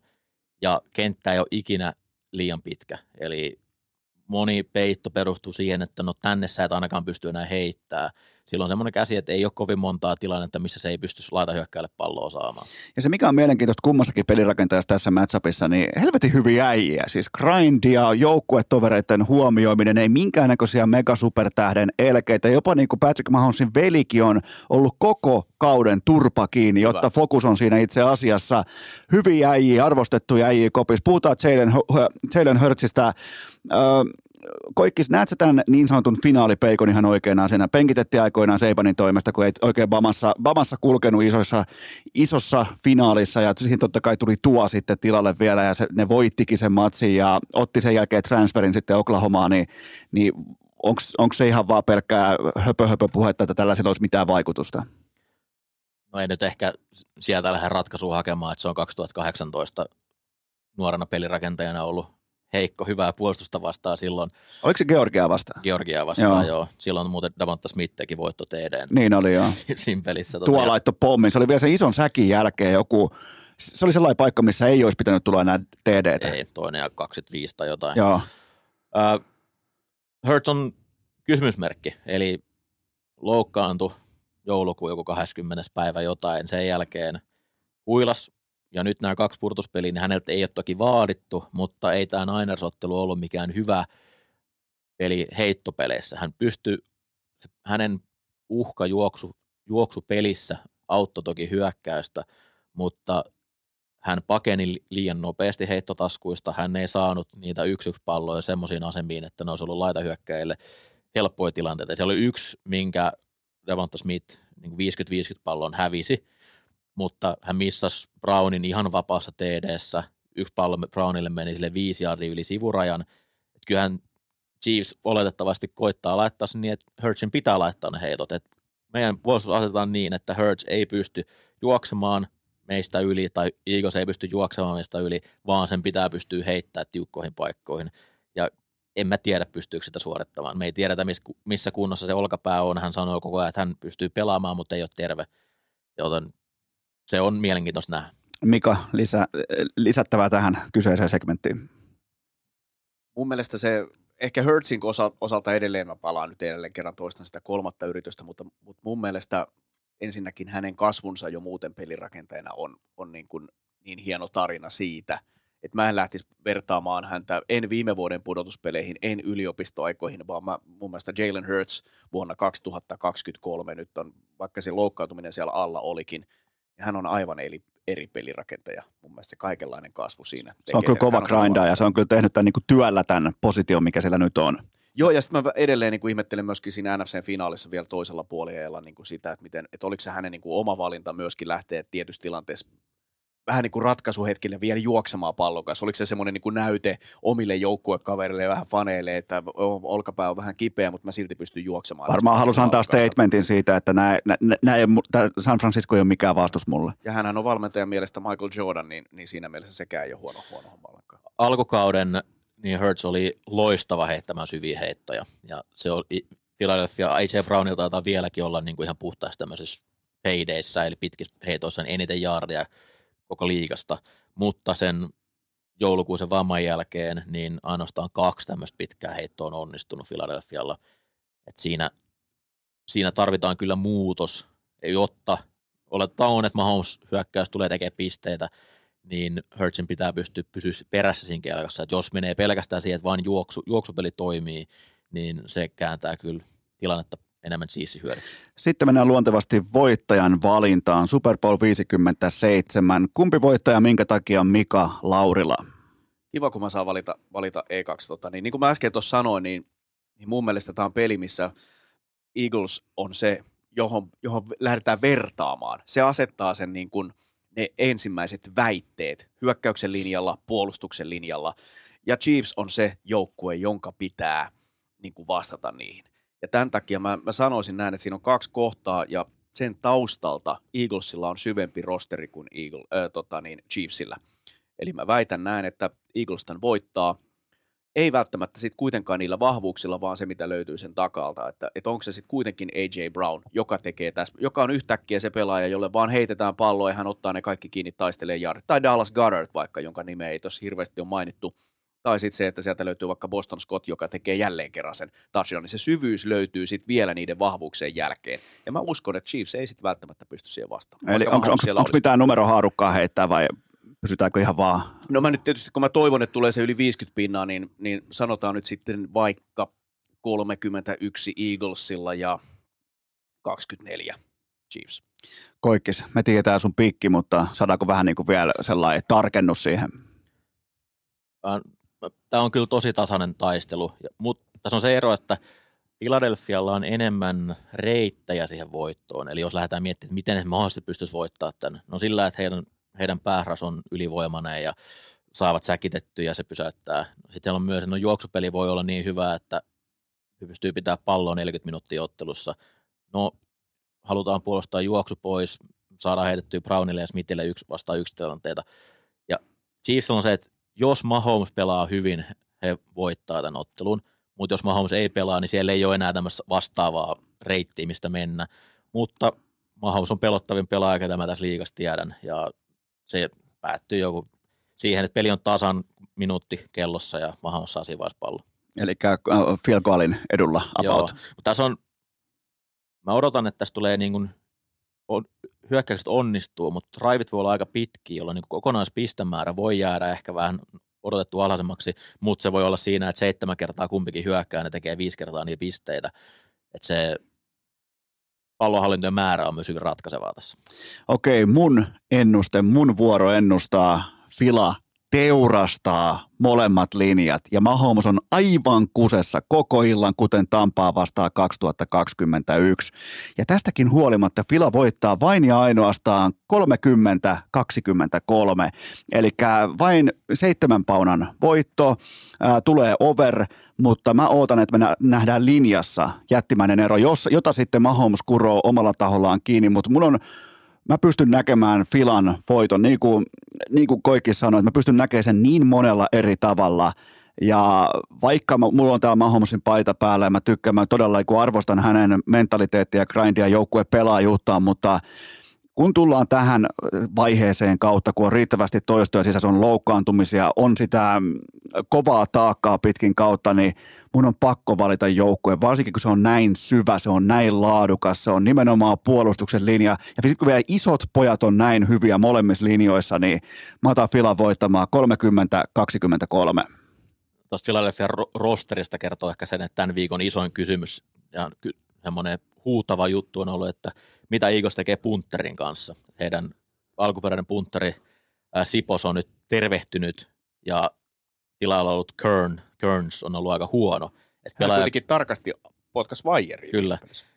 Et terveystilanne on tosi hyvä ja ongelma on se, että punteri oli vähän huono pariottelua. Okei, okay, toi on kyllä, toi on ajatuksia ja rukouksia. Otetaan vielä kuumat teikit tai MVP-pikit. Ehkä sieltä ei nyt mitään Mahomesin että kukaan haluaa kuulla, tai Jalen Hurtsia, vaan miksi mä sanon Hurtsi koko ajan? En, en, en tiedä yhtään. Älä, sä sitten, älä sä sitten Mika sano selostuksessa, mutta... Se muuttuu hurstiksi vielä. Hurstiksi. Se, se, se, voi olla, että se tekee hienoa työtä. Molemmat Laupeuden, tekee hienoa, laupeuden työtä. Molemmat tekee hienoa työtä, mutta tota, pinnan alta MVP-pikki on siis Hason Reddick mulla. Kolme säkkiä, joista yksi on pelin tappava strippisäkkiä. Kontrolloi koko ajan Mahomesin sitä suosiollista rollauspuolta, eli oikean käden puolta, joten mä otan, mä otan Redikin yllättämään tässä, vaikka ei nyt koikki saatana, kun se meni spoilaamaan mun iso pikiä, tämä ei yllätä enää ketään tässä vaiheessa jaksoa, mutta se on mun tällainen kuuma teikki, että se tulee pelaamaan ihan äh, käsillä kävelyottelun ja hän ottaa sitten MVPn sekä Super Bowl-pokaalin mukaansa. Mika, tähän kontraus. Mä, mä kontraan sua, koska me ollaan Esko oltu tässä niinku koko, koko ajan niinku sun kanssa selkeästi samoilla linjoilla. Meillä on meidän pisteveikkauksetkin oli vaan pisteeroja molemmille Ja meillä on puolille. Eagles-faneja, täällä on yksi Eagles-fani Niin. täällä kopissa, ja, ja se ottaa Chiefsin. Joo. Silloin kun Koikkalainen oli, Koikkalainen oli ekaa kertaa kommentoimassa Eaglesin matsia ja mä kysyin, että saako Mikko tulla, nyt mä karkaan aiheesta tosi pahasti, mutta mä kysyin Mikolta, että onko, pystyt sä tulee kommentoimaan, että olisi tosi kiva tuoda se asiantuntija. Joo, joo, kyllähän pystyy olemaan. Haukku koko ensimmäisen puolen ja Eaglesin aivan paskaksi. Joo, joo, ja buua Mä sanoa, mä Joo, joo. sanoa Mikolle siinä vaiheessa, että kyllä sä voit kehuakin välillä, että ne johtaa tätä peliä Mieti kun, se, kuitenkin. mieti, kun se buuaa Super Bowlissa, Joo, kun ei, Rihanna mun- tulee jo lavalle, niin vielä kuuluu sellainen pieni Mun, buuaus. mun selostusuran yksi koskettavimmista hetkistä on se, kun Eagles voitti Super Bowlin ja Mikko itki sen niin kuin matsia. Mä ihan kuin liikutun nytkin siitä, koska siinä näkyy niin, kuin niin paljon, hän oli antanut kaikkensa siihen lähetykselle ja vasta siinä vaiheessa se ymmärrys tuli siitä, että mitä just äsken tapahtui. Sitten tähän rohkea lausuntoa matsista. Niin kuin sanoin Esko, niin me ollaan oltu sun kanssa samoilla linjoilla ja nimenomaan linjoilla ja sekä hyökkäyksen että puolustuksen linjoilla. Sama suunta, sama rööri, josta Haason Reddick tulee antaa painetta. Sieltä tulee konkari Brandon Graham No niin. joka joukkueen hen, henkinen johtaja, se on siis portti, jota kutsutaan Andrew Wiley-portiksi, joka saattaa toisinaan olla auki. Ja nimenomaan, jos ne näkee, että Redick tulee pois, niin ottaako saman tien Bienemi ja kumppanit toteaa, että hei, otetaan blokkaava taidendi ulos, nyt sä Redick lähti vaihtoon ja sinne tulee toi vanha köntystilalle. Ja silloin tulisi yksi vastaan yksi matchup sieltä laidolta. Ja tämä matsi päättyy, mun rohkea lausunto matsista on, että Brandon Graham päättää sen siinä vaiheessa, kun tilanne on 24-31, niin kuin ennustin, ja olisi Mahomesilla vielä se viimeinen kirinpaikka, niin kuin Bradylla oli aikanaan. Niin Joo, joo, vastaan. toistaa itseään, Brandon jättä. Graham tulee tekemään sen saman tarinan, tulee Ja- ja, ottaa ja- sen toisen säkityksen, Kyllä. iskee pallon irti. Ja koikki sit- sitkee. Näin se todennäköisesti Näin se tulee menee. Itketään yhdessä. Annappa koikki säkin nyt sun tällainen kuuma, kuuma lausunto. 90 prosenttia todennäköisellä jompikumpi pelirakentajahan on MVP, mutta jos haetaan näitä niinku heidän takaa pelaajia, niin Chiefsistä itsestäänselvyydet Kelsey ja Chris Jones, mutta Isaiah Pacheco, heidän keskushyökkäjä numero 10, tulee todennäköisesti olemaan aika tärkeä pelaaja. Että hänelle, hän, hän on se ykkösjuoksija, ja Philadelphia vastaan nyt on pystytty juoksemaan aika hyvin, mutta ennen niin juoksupelistä tule voittaa, mutta just näissä screenipelissä Pacheco pystyy tekemään kyllä niistä todella kovaa jälkeä.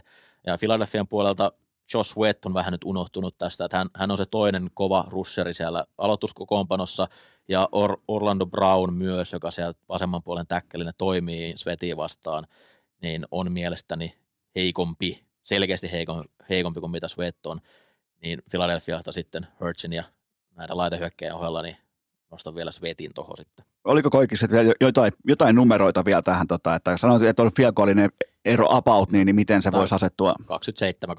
27-24. Okei, eli kuitenkin puolen pinnan overi sieltäkin saatiin, saatiin vielä kotiin ja, ja tota, me ollaan kuulkaa herrat maalissa. Me, me voidaan laittaa pillit pussiin. Kerrataan vielä, eli kello 22.00 Siimorelta. Sen jälkeen tulee Maikkari perää ja te olette kahdestaan sitten selostamossa ja kaikki on valmista. Kaikki on melkein valmista. Mä oon siis, onko tämä Mikko nyt meidän seitsemäs? Mulla on seitsemäs. Joo, seitsemäs Joo. kerta, kun me yhdessä, me, yhdessä tota selostellaan ja mä aina Koikkis, koikkikselle mä vien selostamoon aina parillisina vuosina Omar Munkin, ja sitten kun nyt kun on pariton vuosi, niin nyt on Kidolseja tarjolla. Okei. Ne on vielä ostamatta. No mikä, on, mikä on mahdollinen vastalahja tässä? Ei niitä ole yleensä tullut. Ei ole tullut. Olisiko nyt kuitenkin? Nyt tulee kyllä jotain, että tästä tuli sen verran paineita. Joo. että- Toki niin kuin mä kovana Fisherman's Friends fanina on sitten kyllä tarjonnut. Tarjosin itse asiassa äskenkin Mikon, mutta ei, Tuo- ei, ei, ei Tuon kelvannut. fisupullon sille. Tämä on muuten Se on mielenkiintoista. muuten hyvä. Joo. Vie, vielä liittyen näihin niinku alakategorian MVPihin, kansahan unohtaa sitä ihan liikaa, että 2019 mä pikkasin Julian Edelmanin kohilleen Super Bowlissa. Et jos mietitte, että kuka joskus on poiminut tämmöisen, niin minä. Kansa unohtaa, että viime vuonna Aaron Donald olisi pitänyt voittaa ja mä sen valitsin etukäteen, mutta kun äänestäjät ei tajunnut sitä, Kuka se, voitiko Staffordi? ei vaan toi Cooper Cup, Niin olikin. koska Joo, joo. äänestys sulkeutui, kun kolme minuuttia ottelun loppuu. Ai ai, farsi. Vielä kato, hyvä, muistaa, joo joo, pelaat chippi olkapäällä, koikkis täällä. Niin, siinä on vähän tällaista tietynlaista niin kuin Bay Area-mentaliteettia, että palataan vielä vanhoihin ja, ja tota, löydetään ne sieltä. Onko vielä jotain lopputerveisiä kummikuuntelijoille? Ja muuten silloin, kun olitte viimeksi, oltiin siellä Haikon kartanossa, tuli ihan älytön määrä positiivista palautetta nimenomaan tästä, tästä triosta ja tästä kombinaatiosta, niin onko jotain näin muutaman vuoden jälkeenkin jotain tota, terveisiä kuuntelijoille? Ei sen kummempia. Kaikille oikein mukavaa Super Bowl viikkoa. Toivottavasti maanantaita on vapaata. Se yleensä venyy aika pitkälle. Ja pitää tälleen jenkkifudis fanina ja sen ihmisenä, joka toivoo, että laji saa paljon huomioon, niin tämä, tämä vuosi, kun ollaan Maikkarin sateenvarjo alla oltu, Subilta on tullut pelejä koko kansalle nähtävissä, tämä tulee MTV kolmoselta ja sitten Suomen paras selostaja mielestäni vetää, vetää showta, niin kyllä tässä niin kuin hiljaiseksi vetää. Mika? Mä antaisin, muistuttaisin katsojia tämmöisestä pienestä isänmaallisesta teosta, kun aina puhutaan siitä, että mitä syöt, kun katsot Super Bowlia.